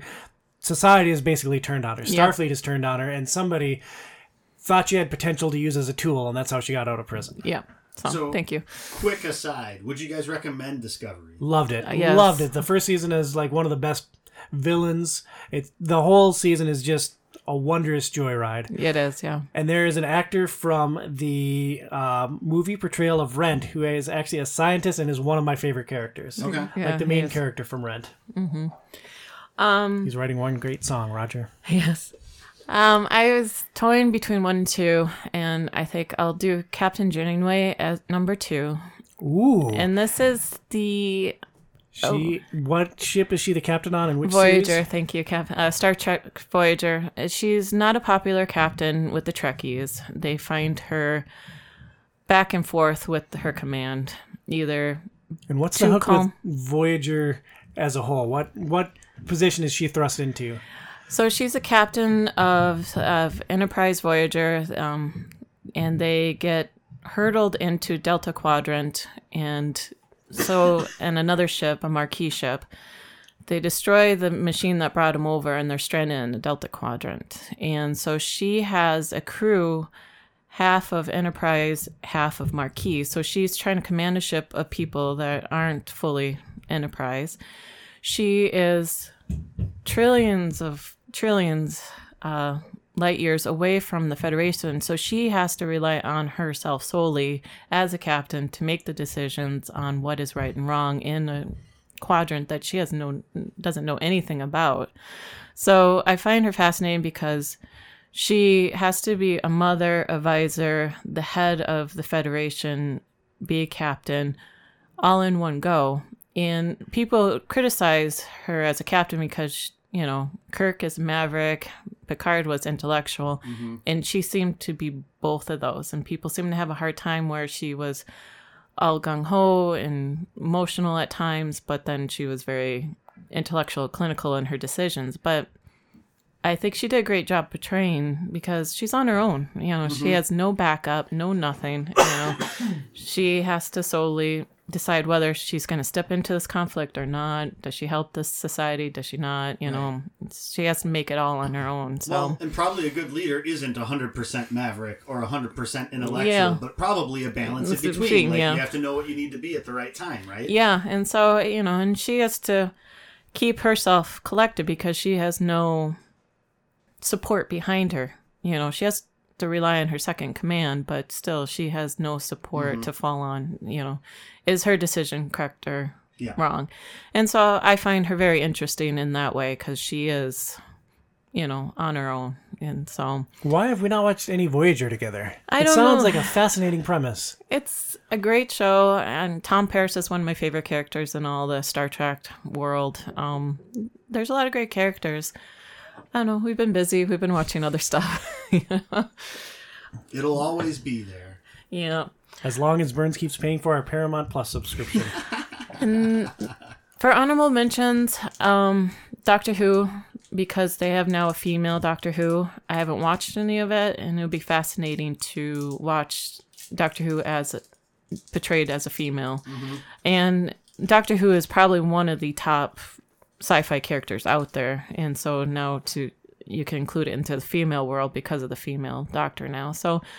And then Seven Nine, she was another interesting character in Voyager because she was Borg, stripped of her humanity, and then brought back into humanity on the ship. So you see her trying to figure out how to be human again. And so the actress did a great job portraying her innocence, her trying to figure out how to be human again, and trying to navigate all that.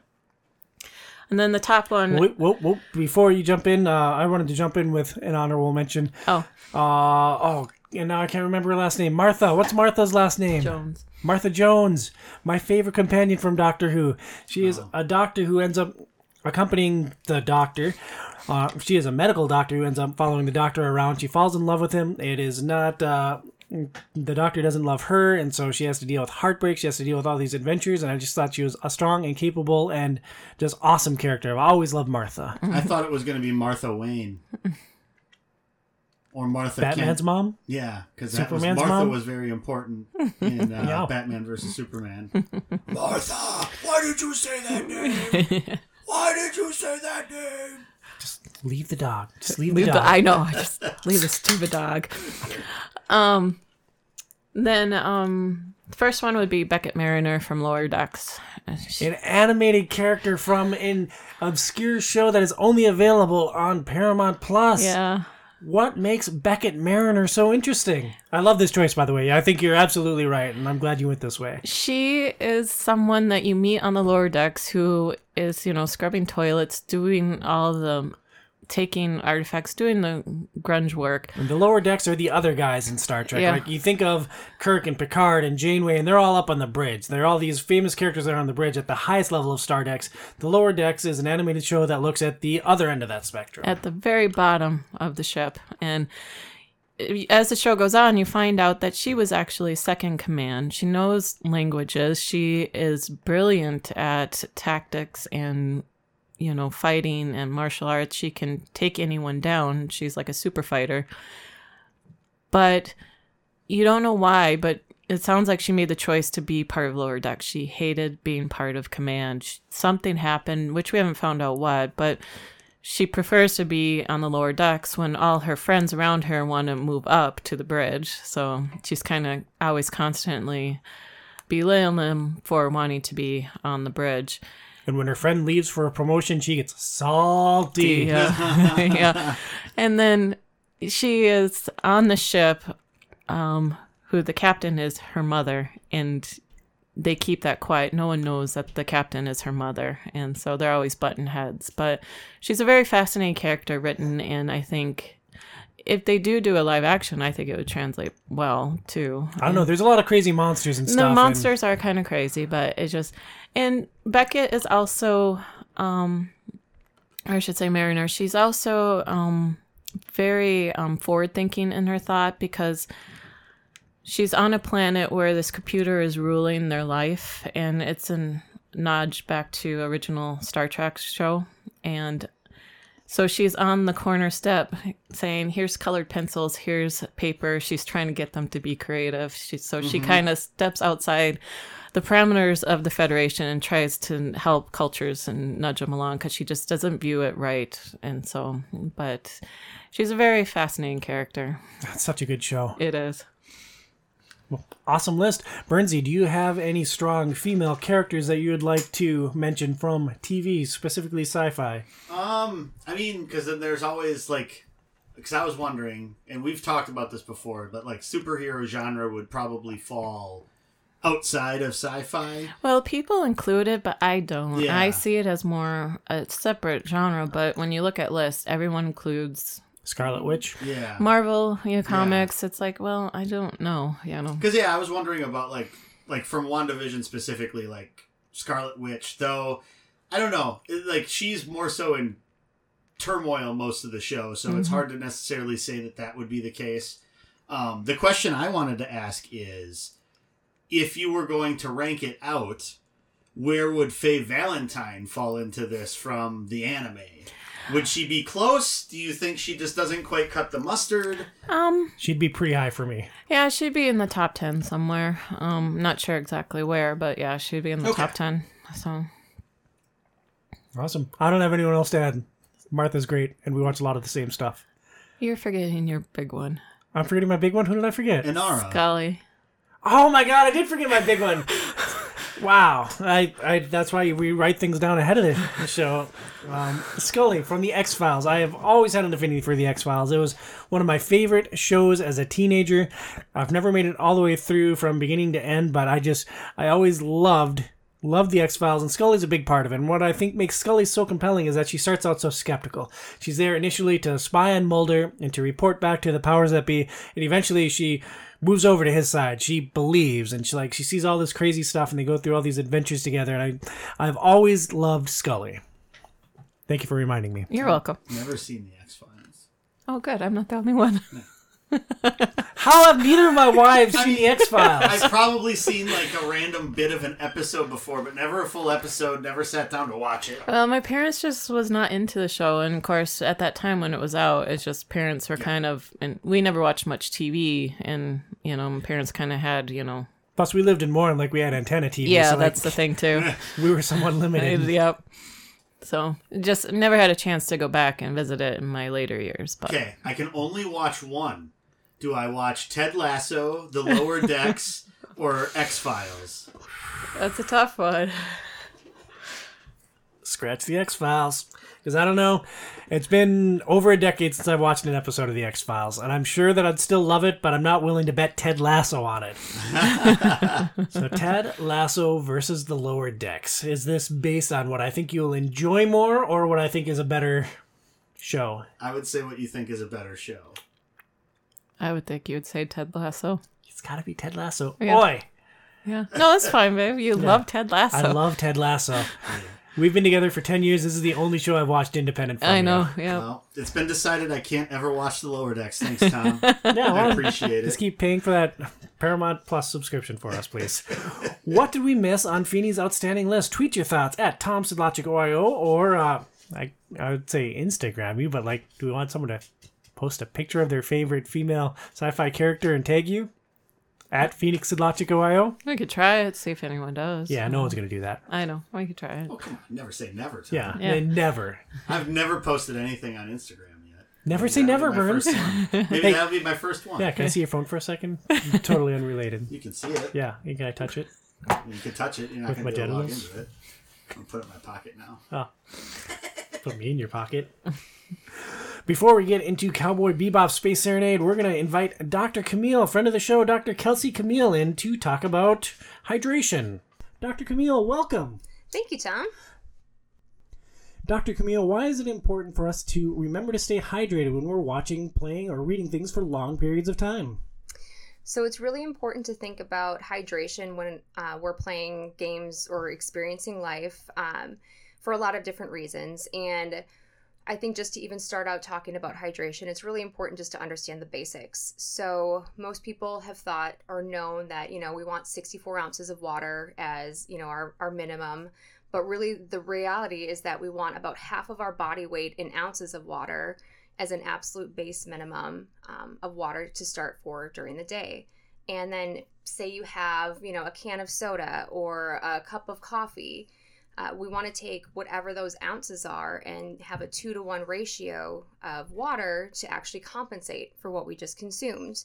And that's just to kind of survive for basic metabolic functions for our body to function properly.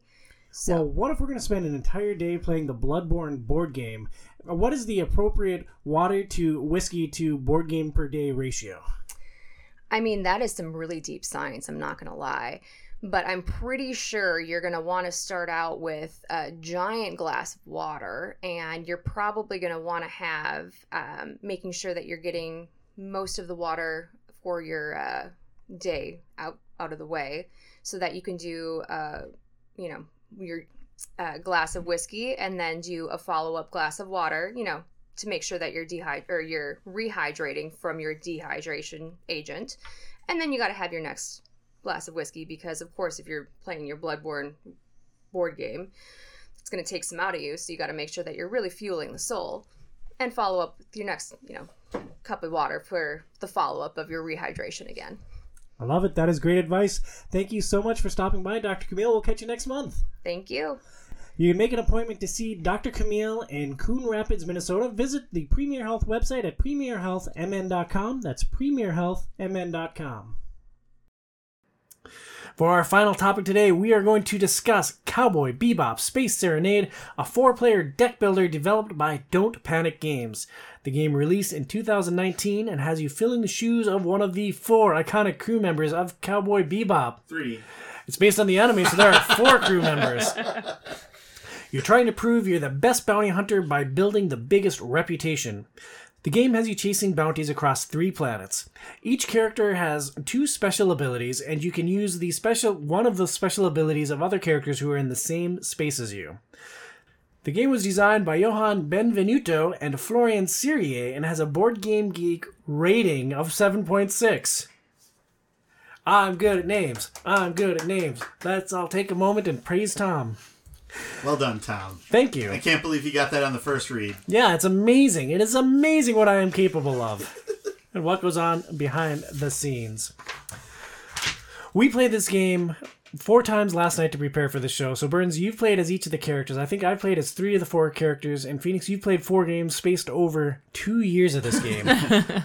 I thought we'd start by discussing how this game differs from other deck building games. The basic premise of a deck builder is everyone starts with the same basic deck of cards. In this instance, you play as one of the four iconic uh, crew members, and each member has their own deck with the same cards, although four or five of those cards will be color coded to your specific character. And then there is a shared pool of cards that anyone can buy on their turn. So it's my turn. I have a hand of cards. I'll generate so much money, so much fuel to travel to other planets, and so much damage that I can do to enemies. I can take that money, buy a new card. It gets added into my deck for future turns. That is the basic tenet of a deck builder. What sets Cowboy Bebop apart? So I think the first thing is that each of the cards is themed to one of the four characters, right? And then you have an ability on some of the cards that if you played a card of that other character, when you play this card, you get a special benefit. So, for instance, if I had one card where it was a spike card, but if during that turn I also played a jet card, I could also do a damage attack with the with the the card that had jet on the bottom of it. And I think that's pretty neat because then it has you thinking about trying to build these synergies throughout the game and how you want to focus that. And so I know like one of the strategies you used was to try to get the ones for your character that had that had your character on the bottom because then you most likely than not would always get that benefit, right? Well, I tried I tried playing two different ways. In our first playthrough, I tried to collect a very diverse cast. I tried to collect cards from every character so that I could fire off combos all over.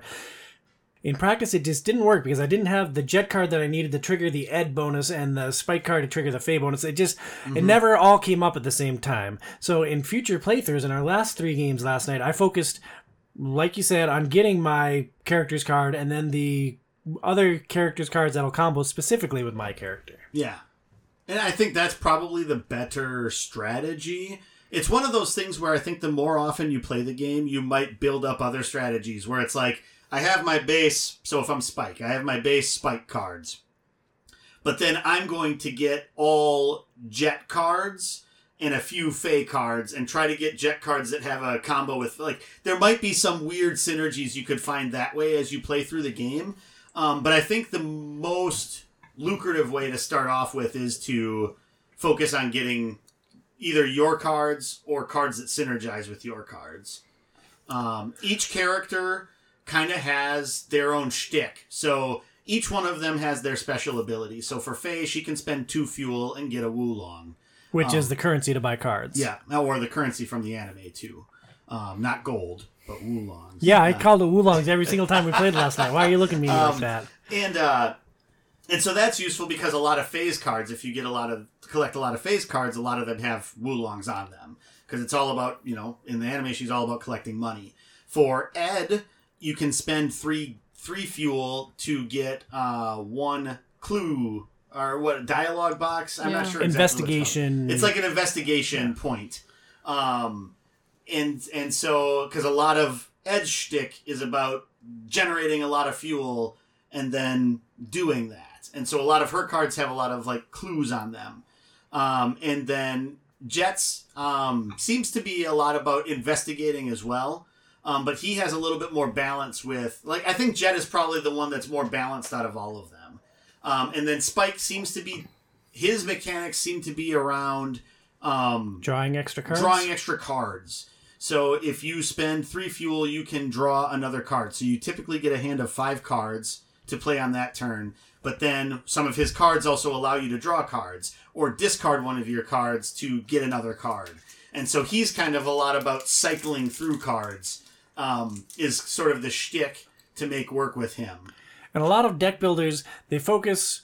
You don't have a character in most deck builders. Like you have the same deck of cards as everyone else, and then your uh, toolbox evolves as you buy new cards to add into your deck. I think it's the character aspect that really sets this game apart, and it gives it a very Cowboy Bebop feel. And then what you're actually trying to accomplish is capturing these different bounties on three different planets. There's Mars, Earth, and Ganymede, and each one can have a different criminal on it that you can either go and fight to capture through physical means, or you can investigate what they're doing and try to uh, get to the bottom of the nefarious plans using subterfuge and other tools. That's all represented by generating clue tokens. Is the core gameplay loop of this game of trying to get those bounties and collect those and build the biggest reputation? Is this fun, or would you rather just uh, buy a bigger sword and whack at a dragon? I, I think I mean I think it's fun. I did have I did have a good time with it for sure. Um, I think by the time we finished playing it four times in one sitting, we were like good to set it down for a while. But I think that would be a lot of games if you played them back to back to back that much. Except for Quarriors. Quarriors we could play endlessly. Maybe Forever. Maybe, maybe Forever. maybe. Um, the one other aspect of it, and this kind of gets maybe into one of the negatives that we thought we saw, was every time you attack, you also take a damage card. Um, and those damage cards are going to then get added to your deck and will come up later on. So sometimes, sometimes you know nothing will happen. It'll be a, a close call, and you don't. But that's about, damage. it feels like roughly 1 in 20 chance. Yeah. Um, otherwise, the rest of them you'll get into your deck, and then you'll either discard it once it reveals um, in your hand after you shuffle, um, or you'll have to spend either a fuel or a goal or Woolong or two Woolongs Yeah, Woolong's that gold. uh, to get rid of them. Otherwise, they stay in your deck. And that doesn't sound that limiting, but you have five cards in your hand, and when one of those cards is a wound, that means you're not getting any fuel, you're not getting any Woolongs, you're not doing any damage, you're not doing any investigation. It is that is 20% of your capacity is limited by one wound. If you uh, start getting multiple wounds, if you draw multiple wounds in more than one turn, like that is a major, major hindrance. And that's where Jet's ability came in to play because you could spend two fuel, right? It was it two fuel to get rid of two of your wound cards that are in your either in your hand or in the discard pile. And so when I was Jet in the first game, um, when I was ended up needing to attack things a lot, then I just made sure I had a lot of fuel so that I could get rid of those cards as I earned them. Uh, so that was like a useful strategy with Jet to try to mitigate the damage you were doing, especially when you're attacking Vicious once he comes out, because he does two damage to you for every attack you do to him. Um, so like there was one turn where I did three attacks, took three damage on Vicious. I got six of those wound cards. But then I think instantly I spent four fuel to get rid of four of those cards. And so it really helped to mitigate that so that it wasn't harming me down the line when I would shuffle my deck. Um, in that in that instance. And Phoenix, I'll turn to you here. You've played some deck builders with me. You've played Ascension, you've played Thunderstone, you've played this. I'm sure there are others that escape my immediate notice. First off, do you like the deck building mechanic? Is that a fun style of game for you, or do you prefer something else altogether? I do enjoy the deck building mechanics. Um, I guess there's there's ones that you like better where I don't as much. Uh, you like more the competitive deck builders where you like Thunderstone. You really are into taking everything and then going for it. Where um I really enjoyed Cowboy Bebop because it had a lot of different aspects to the de- deck building game that aren't maybe in a lot of other deck building games that I enjoyed.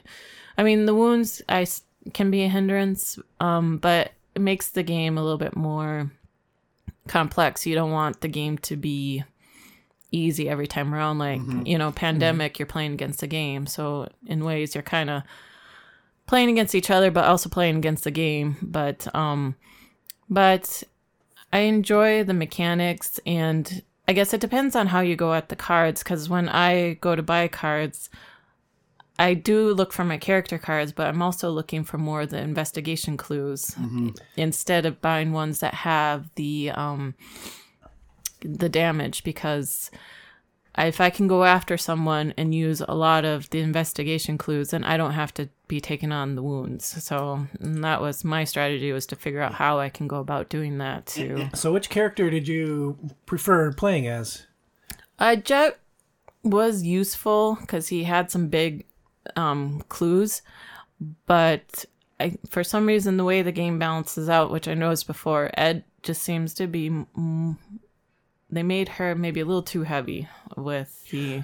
Well, we played four games last night. Ed won three of them. Yeah. I won as Ed. Feeny won as Ed. I'm pretty sure you won as Ed in one of our first two games. Yeah, Yeah. because I won as Jet and then I won as Ed. Yeah.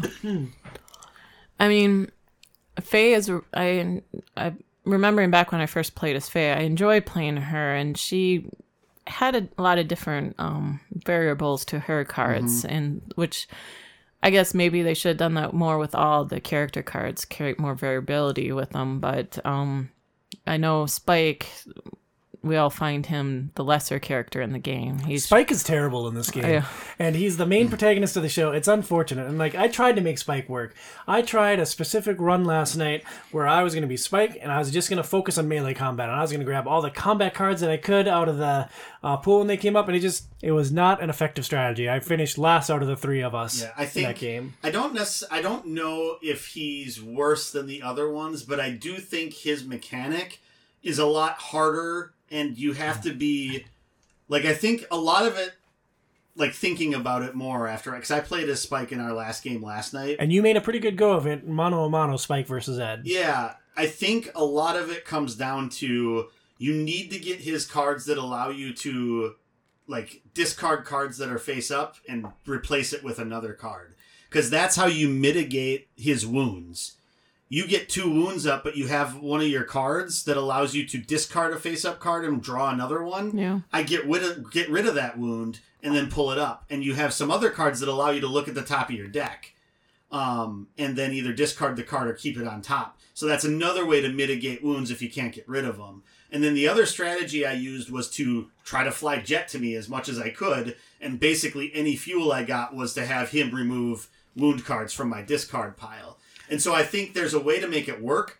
It's just you have to very specifically get those cards and purchase those cards when they're up. And if they don't come up- very difficult. Yeah, there's a huge deck of cards that you can purchase cards from. So it, the odds of getting specific what you need seem pretty slim. Yes. Another way I limited myself when I was playing Spike is the first three games I just obsessively tried to filter out my bad cards. Out of your five or your ten card basic deck, five just give you a single Woolong, and you can spend three Woolong to get that out of your deck forever. And I. In deck building games, I believe in filtering out the chaff. Yeah, you do. y- one Woolong doesn't move the needle very much. So get those cards out so that you can be drawing your good cards more. The problem is I wasn't getting many good cards. I wound up with a deck of like 12 spike cards and none of them produced multiple fuel, multiple damage, multiple clues. And I just I felt completely constrained and like I was never even in the game, which isn't which isn't fun. One of a game that I like to reference frequently is Deadwood, the cowboy game, where uh, when the most fun thing you can do is roll die and fight other cowboys, but that is the worst thing you can do if you're trying to win the game. And I feel like fighting in Cowboy Bebop almost has a similar edge to it. Like I guarantee if I'm playing this to try to win ever again in the future, like I'm going after those clue tokens too. Like I am, I'll be Ed if I have the opportunity, and I'm going to get those clue tokens, and I'm just going to stomp anyone else that wants to play. Honey, you want to play this game again? Like you're saying, I and I think it's a great game to pull out and play a couple rounds and put away. You know, um, I guess if, if you have a serious gaming group that meets every week, I, maybe it's a game that you wouldn't bring with you every week because it might seem too repetitive at times. But It is too repetitive if you play four times in a row. That I is can- true. well, you guys I were trying to do figure out the mechanics and stuff, Right. but well, uh, and, yeah, and it was good that it was good to try out each of the characters and sort of see the differences there. One big positive for this game, for being a deck builder and having a lot of uh, different currencies and stuff, it's easy to pick up. Like it is, It is easy very to get into. Like visually, maybe a little overwhelming at first with the three different planets Yeah. with the miniatures. Two with, of which planets look exactly the same almost. yeah, I- There's like slight differences between Earth and Ganymede. dark blue and light blue, and we the first game we kept bungling where the villains went and. That was kind of a mess, but overall, Joey, you had never played this game before. You're familiar with deck builders, but I don't think it's your favorite genre of board game. And by the time we were a couple turns in, you had complete command of this game. Yeah, it, it is. It's it's really straightforward to pick up. I think uh, I, that is definitely a benefit of it. I think another one of the benefits of the game is that um, like it, the graphics on the cards look really good. Like I, it, it's, Yeah. it's all stills from the anime. Uh, and and it does a really good job of capturing like bits from the anime that It match does. what's going on in the cards. Well, it's funny because Phoenix and I had been cherry picking some episodes of the anime to get ready for the show and to compare to the live action. I'm like, oh, honey, look, here's the Yeah. Dragon Dude, and honey, look, here's this one for this other show. And honey, look. Uh, that was very fun. And I think one of the knocks then on that note was the bounties that come up. So the different the different criminals that you're trying to track down and take care of. Each card has their name on it and them, and then like they're either zero or one, like renowned to take down, basically. And uh, you know, some of the ones that were more important are the ones that are one renown as opposed to zero. Uh, but ultimately, I, I really wanted them to have a little bit more of a personality to them. Like if they did one thing while you were trying to take them down or while you were on the planet with them, I feel like that would have added a little bit more to it. Otherwise, it's just the picture of the face from the from the anime, the name, and then okay, how many of the how many times do I have to hit it to take it down, or how many times do how many times do I have to do an investigation to take it down? And that's like really all you're focused on. So it's really all about getting the the discs off of there to get your victory points. Um, if it would have had a little bit more of a personality to be like, oh, Hakeem came up. Oh no, this is gonna screw us so bad. Um, I think that would have just taken it that next level True. um, to to like really make it a little bit more replayable because then you don't know what order these things are going to come out in, Yeah. and that could hit you. This time it's like, oh crap, we got Hakeem now. That's bad for us, you know. Sort of like pandemic in ways where you as you progress the cities you You know that that multiplier city is coming. and it's just gonna mess with you Yeah, and and so I think I think that would have been like that one little thing. I think would have given it a little bit more.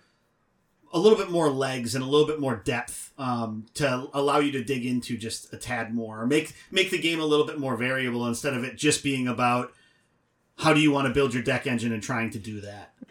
Yeah, no, I can see that uh, point. And as far as you guys, more experienced, um, seasoned board gamers, you know, um, for me, it's a nice game to dig into with uh, not having to learn a lot of rules, not have to worry about a lot of things.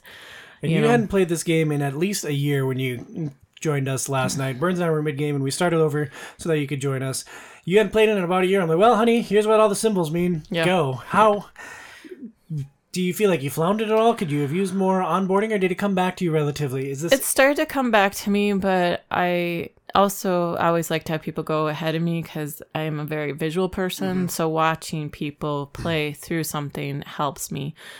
I this game was easy because it doesn't have a lot of nuances where playing some of the more complex games where there's a lot of nuances i have a harder time. So it's just it takes a little bit longer for me to pick it up. But like you said it did come back to me and um, more quickly than you know and the rules aren't that complex. It does look overpowering, but it just Mm-hmm. you just have to sit down, take a moment, and it's pretty fairly easy. If you watch a walkthrough through YouTube, I'm sure you'll know how to play it very quickly.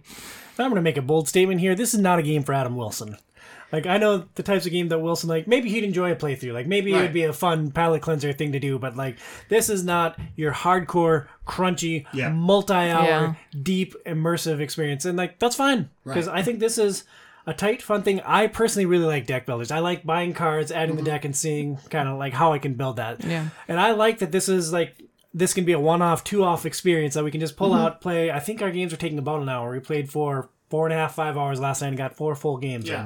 in. Yeah. Uh, I think this is a game that's on the lighter end of the spectrum. I think it's awesome. I think it's maybe it's not great for onboarding new people into the hobby. If you know someone who's a hardcore Cowboy Bebop fan and has maybe a slight interest in board games, maybe maybe there's some crossover there. But I feel like this game specifically is for Feeny and me because we're Cowboy mm-hmm. Bebop fans, and it's a game style that I like. Burns, where do you see this game intersecting between your different like groups of friends or gaming groups? Yeah, it would be something that would be fun to pull out with like friends that have played the anime before, um, played a couple of times. Like, because really, the first time you play it, you're just picking it up, Yep. and then after that, it's it's like a lot of those games. Like you you got to go through it to sort of see how it all comes together, and then the second game it like clicks, right? Yeah. Um, and so I think it would be good to pull out in that way. Um, but I don't think it would be something that if I was getting together with people to like play a card game, like we'd probably play Marvel Champions because uh, we got hardcore into that. Um, but it's it's it's it's a good game and it, does a really good job with the theme. And so if you were looking for something to scratch like a Cowboy Bebop itch, I think that would work. Now, if we were going to mash these two games up, Cowboy Bebop and Marvel Champions, who would win in the fight, Thor or Ed? I mean, Thor. I don't know. Ed's got those clue tokens, yo. I mean, Ed would be thwarting everything Rhino's trying to do. I think that Ed is unstoppable. I would think though, what I would think is that Thor would be able to, with Mjolnir, throw his thing. His ability would be that he doesn't take a damage on one attack per turn because he threw Mjolnir at something and he was far enough away to not take damage back. So you're saying that he could collect those damage tokens off of Vicious without taking all of the cards Once per turn. Once per turn? Hmm. I don't know. I think I think I still got Edward on the fight. Honey, who do you have? I'm Thor versus Radical Edward. Well, I haven't played Marvel's Champion, so I can't really say. Radical Edward it is. Two versus one, my friend. well, there you have it. Cowboy Bebop Space Serenade. This is probably going to be the last time we talk about Cowboy Bebop on the show. I mean, I can't imagine we're going back to the anime. There's No. never going to be another live action show. Uh, unless there's like a new major board game about it. So here it is. Open floor. Last chance to talk about Cowboy Bebop on our podcast. One point at the end of the live action show, can Ed really be portrayed in a show? I think yes. I just think they did it very poorly. Yeah. That was a teaser that they had at the very end of the season. Uh, we've talked all show long how there's only three characters in the live action. They do tease Radical Edward in the fourth, and in the most like grating and irritating way possible. Yeah, they it's like let's take everything negative about this character, and let's jam it right in people's faces. Yeah. I think that was going to be the hardest one to try to figure out Oh, to yeah. portray in not a way that would be mm-hmm. grating Yeah. because that is the most anime of anime characters It that is, you can yeah. get. Just crazy, off the wall, loud, rambunctious, um, Weird movements. weird movements, and I mean, I wouldn't want to be the actor trying to do Yeah, that. no, I know. So, so yeah, that was going to be the uphill battle.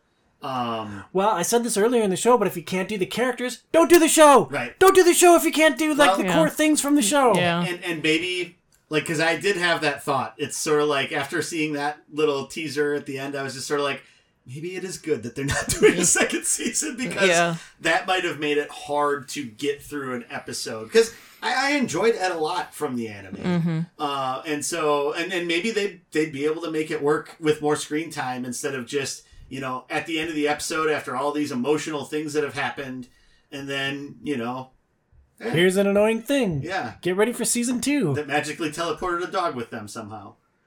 Was Ein with Ed? Uh huh. Oh wow. I Yeah, figured that that's the other thing. It's like, how did Ein end up with Ed at the end of the live show? It's like, Ein probably would to get Ed. well, it's still, could it's be. just, Ein's a genius. I they didn't really portray him at all very well in the show either. Well, no, they but- didn't do anything well in the show. Yeah, but. Overall, if you haven't seen Cowboy Bebop, the anime, I would r- totally recommend it. Um, it's not your traditional anime where you have the craziness or how Japan gets off on these, you know, wild monsters, mm-hmm. craziness, the crazy faces and stuff.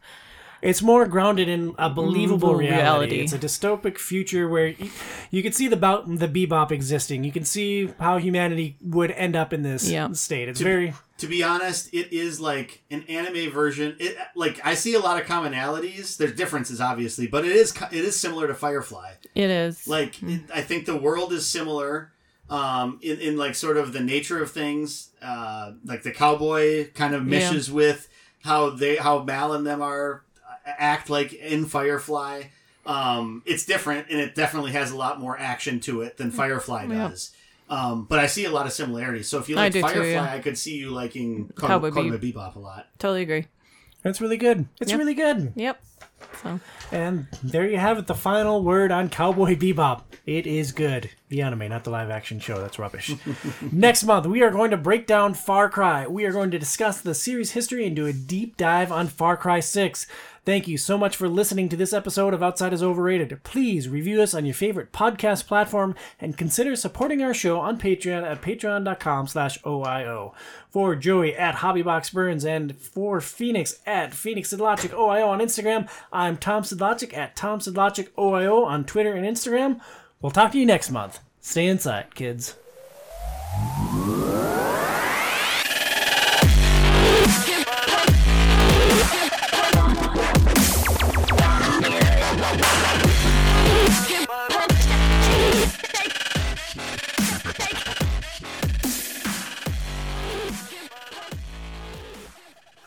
Hopefully, I don't get a lot of the rattle of my uh, cough drop into the microphone. I was microphone. gonna say, I'm just hoping you don't choke on it. Oh, I'll be fine. Because yeah, I it's been a long time since I've done CPR training, so I'll try to do the Heimlich, but I don't know if it'll be successful. Friends, you got to go mouth to mouth. You know that.